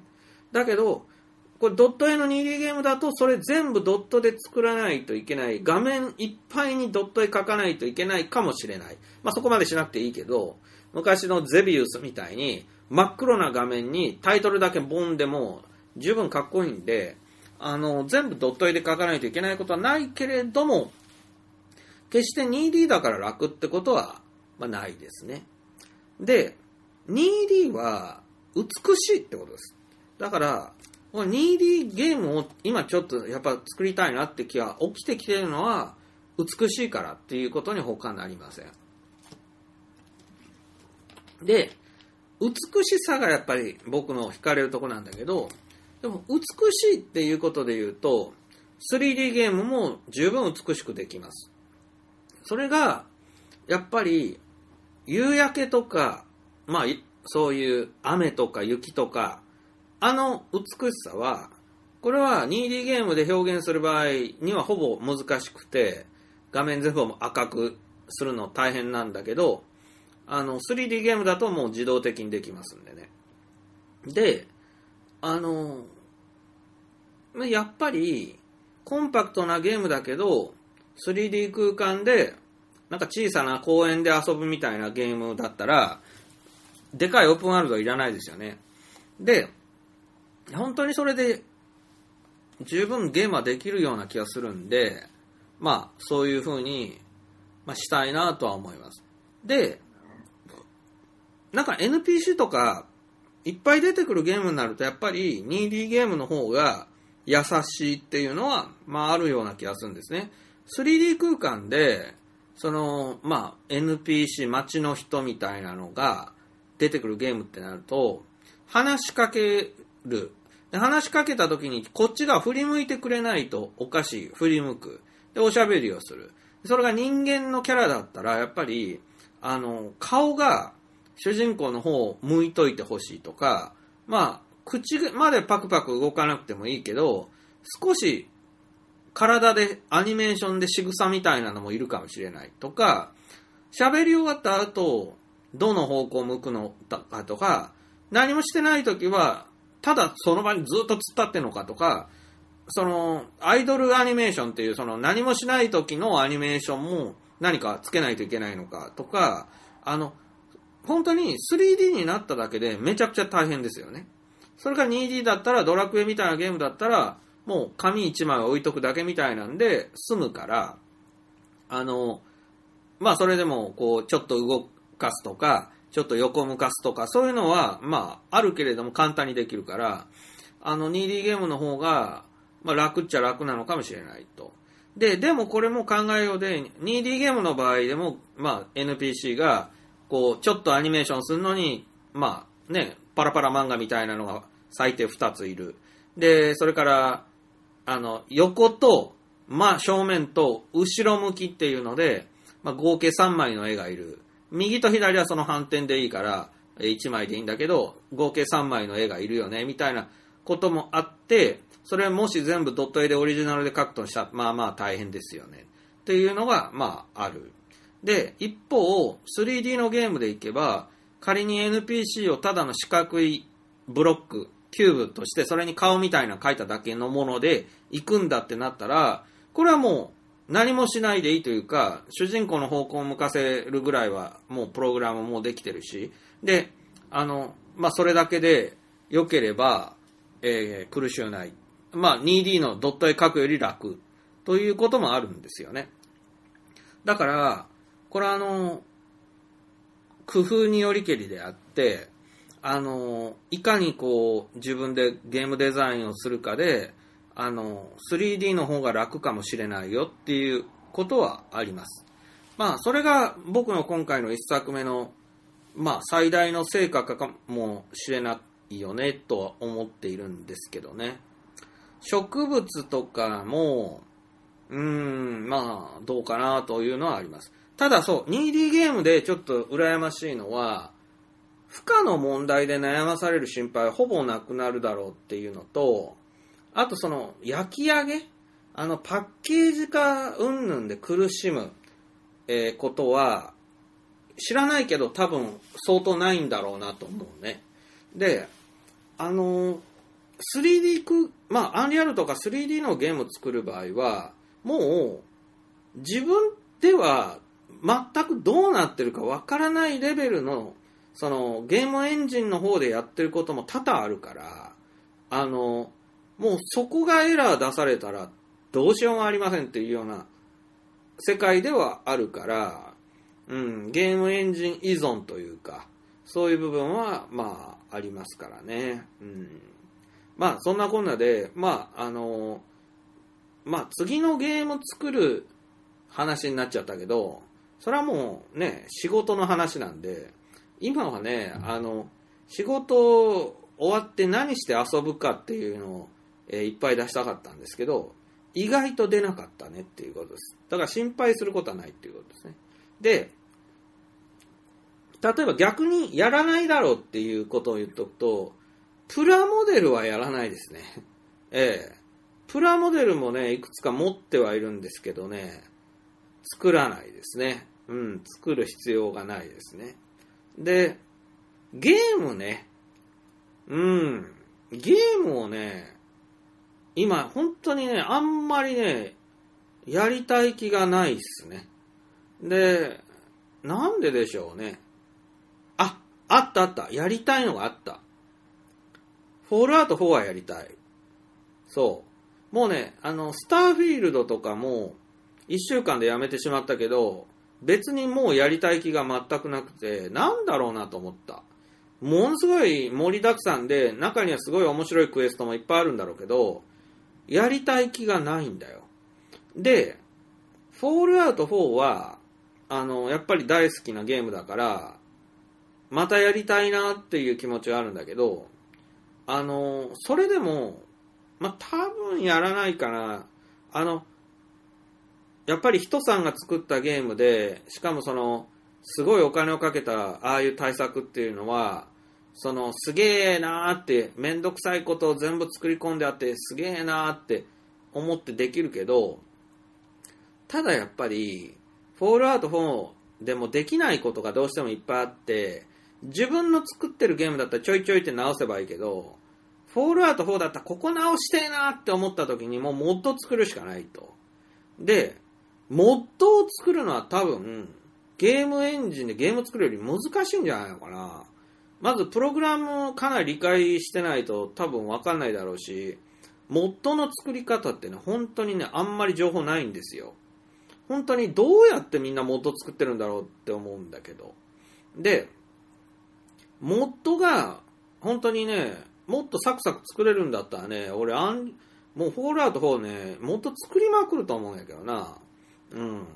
それと、やっぱり、人さんの作ったゲームをいじるのは、自分が作ったゲームを作る以上に難しい。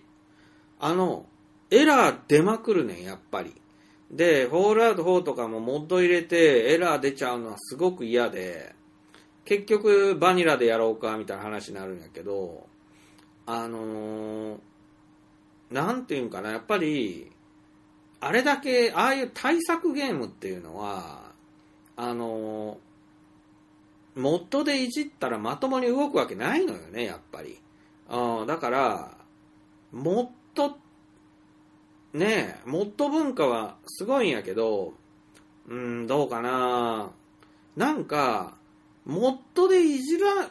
んでも、もうなんか、正規のゲームの方に、あの、パラメータ変更モードみたいに、まあ、要はね、その、変数をね、あの、プレイヤーのお好みでいじれるっていうようにしといてくれれば、変数変えるだけでゲームってゴロって変わるから、簡単にも難しくもなるから、そんなんもっと入れんでもええやんっていうことがほとんどなんですよ。なんで、変数を、あの、自由にいじらしてくれるだけでええねんけどなーっていうのは思う。あ、でもまあそれってコンソールコマンドとかでみんなやってんのか。僕コンソールコマンドよくわからへんのよね。うん。まあ、とにもかくにもやっぱね、もうすごい対策ゲームのね、膨大な量のプログラムなんかね、見てられないですからね。うん。なんで、ただやっぱりフォールアウト4のせ、まあ、空気、もう一回味わいたいいうのはありますわね。うん。で、やっぱり、昔の RPG やりたいって気もないんですよね。あの、長く時間かかるのもあるけど、今やるとやっぱり、なんか難しすぎるとか、不親切すぎるってことがどんなゲームにもあって、ドラクエでさえ結構きついからな。うん。そう。それと、そうですね、シミュレーションゲームの作り方を勉強したいですけど、そうですね、なんかシミュレーションゲーム作るにはいろいろハードルがあると思うんだけど、どっかなんか、本当はシミュレーションゲームを作る人たちのサークルってないのかな？ねえ。なんかシュミュレーションゲームは好きな人たちは決まってると思うんで、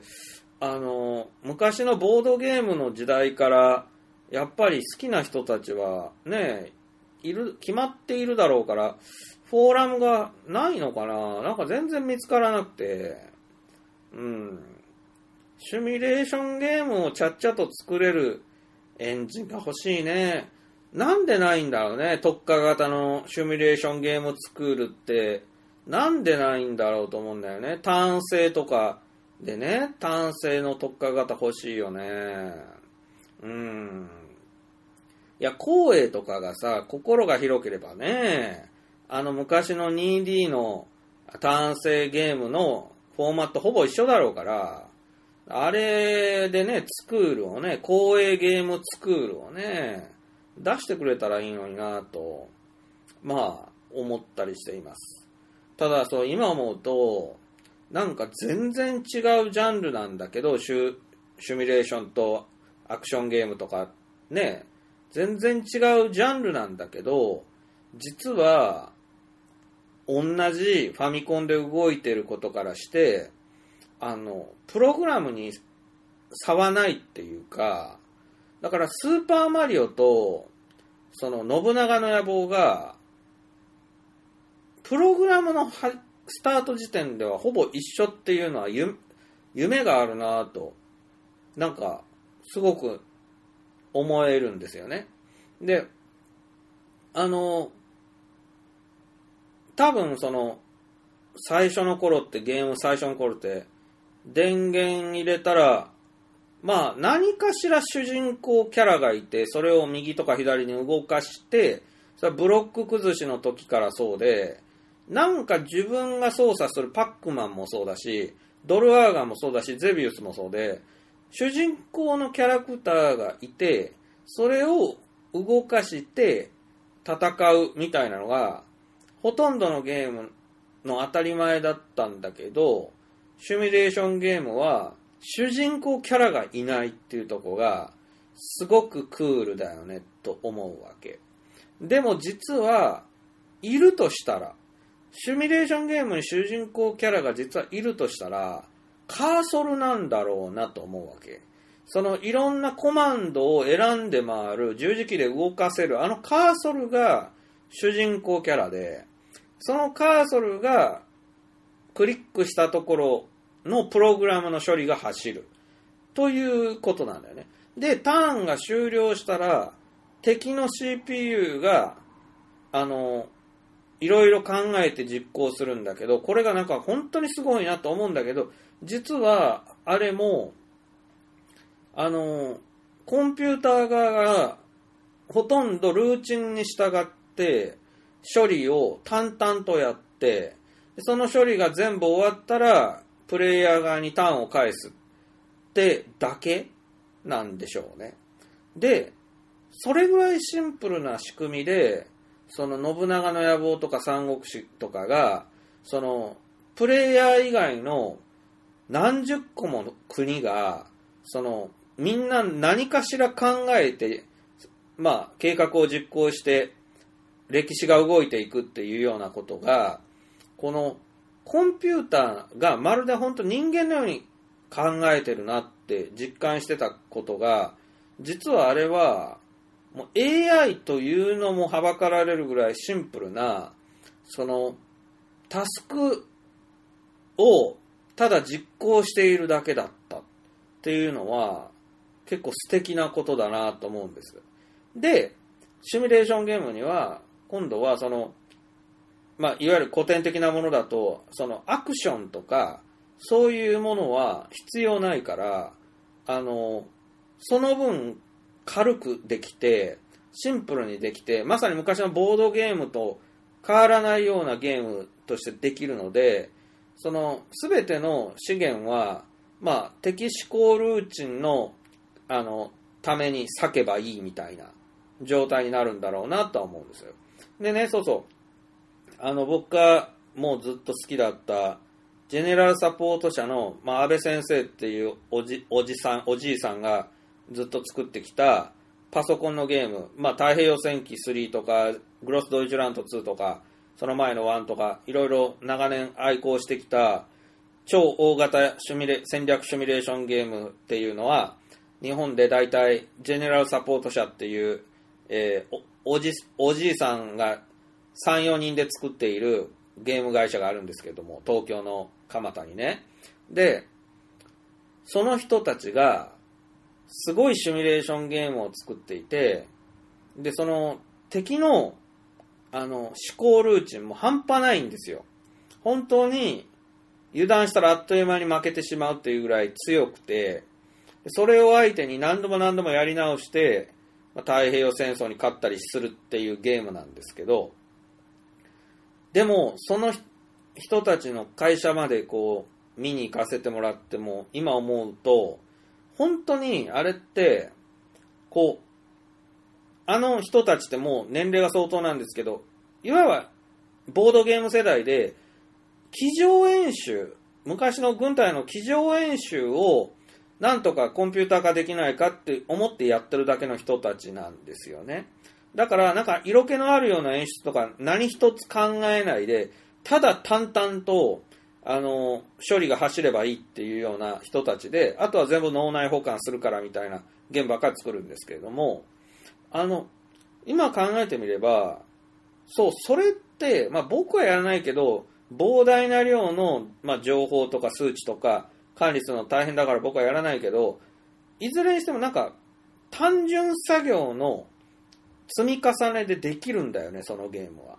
で、その、ものすごく賢いと思ってたアメリカとか敵国の連合軍側の CPU に関しても、多分あの人たちがその、なんか知能っていうようなものを作ってるのではなくて、もうただひたすら条件分岐とか、なんか、この場合はこうするみたいな、あの、お金がこれぐらい以上あれば戦車を買うみたいな、そういう、まあファミコンウォーズの思考ルーチもそうですけど、その、状況の条件分岐だけで、ドゥワーッと処理していくってことなんだろうなと思いますよね。まあファミコンウォーズの、その大戦略系のああいう敵思考ルーチンとかも、結構すごい人間並みだなと思うわけですけども、あれもどうなってるんだろうって長年思ってたけど、でもファミコンでちゃんと動いてるんだからなって、そんな難しいことはやってないはずなんだよなって思うと、そう。だからあれ、ファミコンウォーズでも、あの敵の CPU って、あの、まずマップ上に存在する自分のキャラクター、自分の軍隊のキャラクターと、あと、まあ、プレイヤー側の敵軍のキャラクターを見ると。で、その、見た結果で、あの、ここが、えー優先攻撃目標とか、ここが危険度が高いとか、そういうことを数値化して、その数値の大きい小さいだけでもう次ここに動かすみたいなのを出してるだけなんだよね。だから多分あのマップの中にマス目に点数が振ってあって、その点数が一番高いところに単純に言うと次に、えーユニットを動かすということなんだと思う。で言うと、その何にもないスタート時点ではね、その多分一番点数が高い場所っていうのは都市。で、都市は占領したいわけですよね。収入を増やすために。で、その、どちらにも占領されてない都市があって、で、その中で、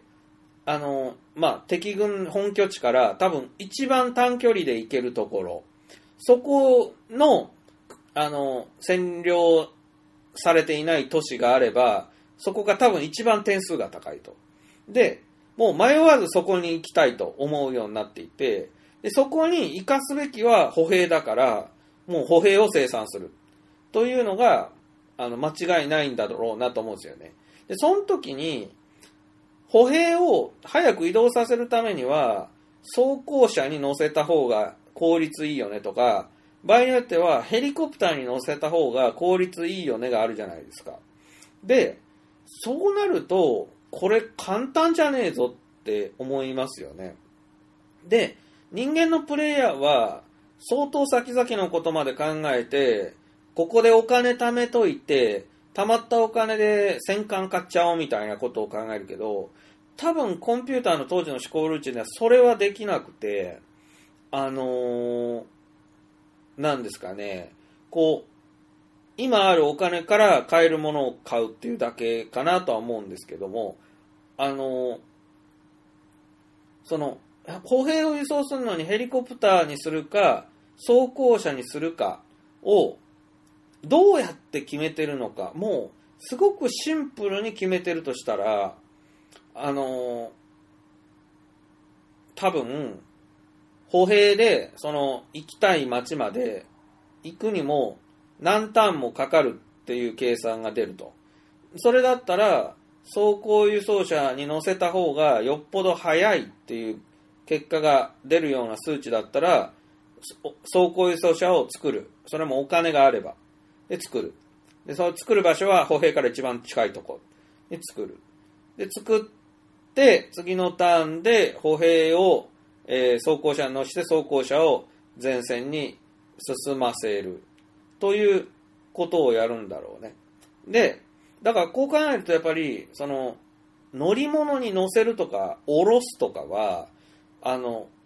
かなり厄介ですよね。思考ルーチン作る方としては。それがなければどんだけ楽だろうって思うようなことをやるのがプロの仕事なんでしょうね。うん。でも逆に言えば、多分、兵隊を、その、輸送船とかに乗せて運ぶっていうのが一番難しい思考ルーチンで、そこを突破すれば、あとは単純なんだろうなと思うよね。だからその戦車とかいろいろあるけど、なんか有利な、その、じゃんけん関係で有利なものにぶつけたいよねっていう人間が当然考えるようなことも、多分点数をつけていけば、まあ出るのかなと。で、それぞれのユニットに得て増えてがある中、それをやるのかなと思うんだけど、その、例えば、あん、なんかここにいたらこのユニット危ないかもしれないから撤退させようみたいな、安全地帯まで撤退させようとか、敵の射程内からちょっと避難させようとか、敵戦闘機が飛んでくるからなんか前もって対空ミサイル作っておこうとか、で、そういうことになると、ちょっと難しそうに思いますよね。うん。だけど、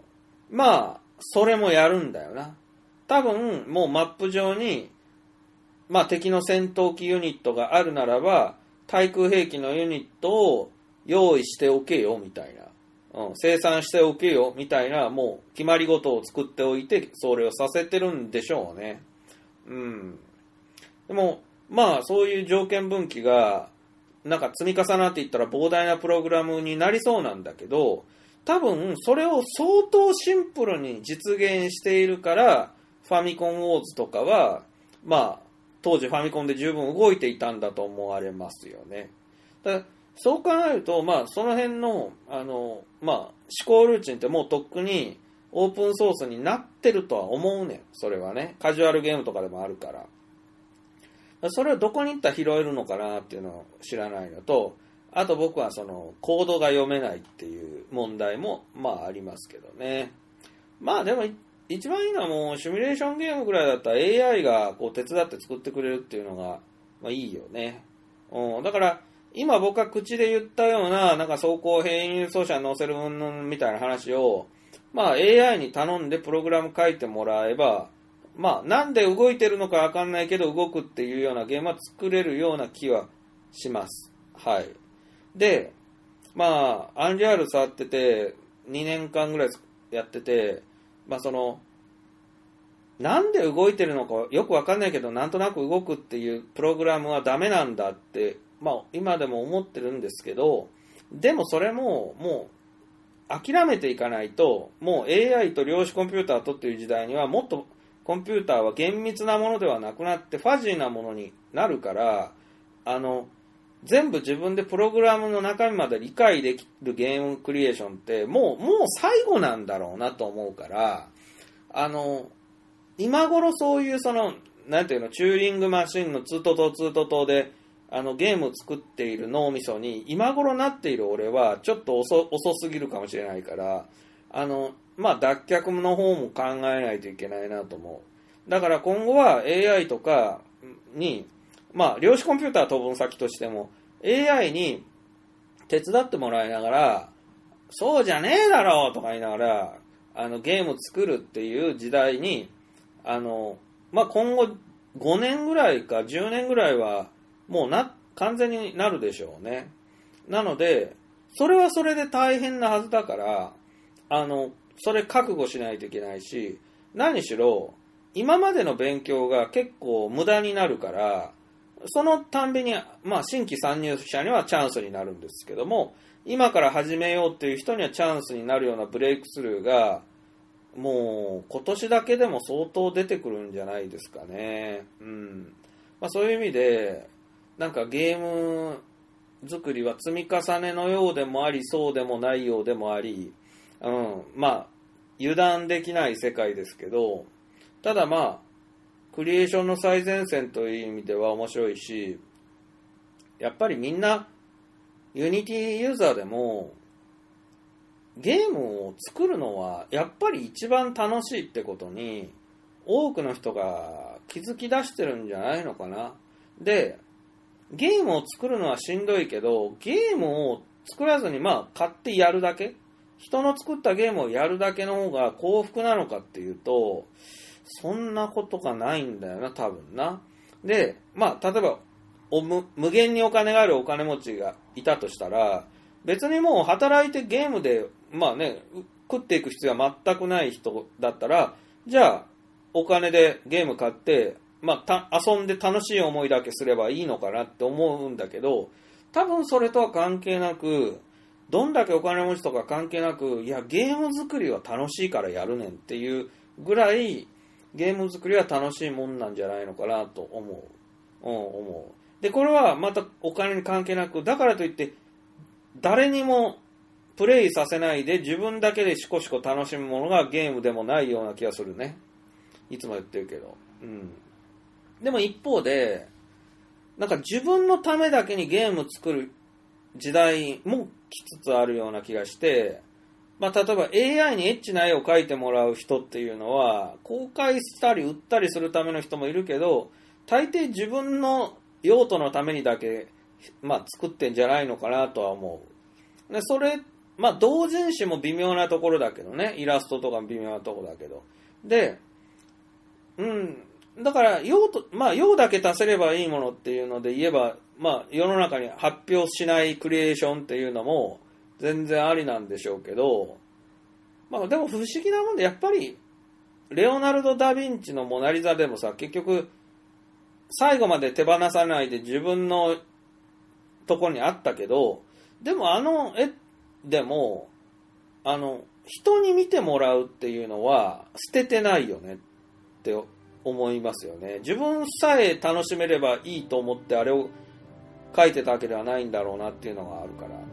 うん。だから、その辺はいつも思うんだけど、ゲームって不思議です。はい。で、まあまあ、ものづくりってそ、そこが一番不思議で根本的なとこかなと思います。はい。まあ、今日もね、あ今日も長くなりましたね。はい。というわけで、えー、次回はゲーム完成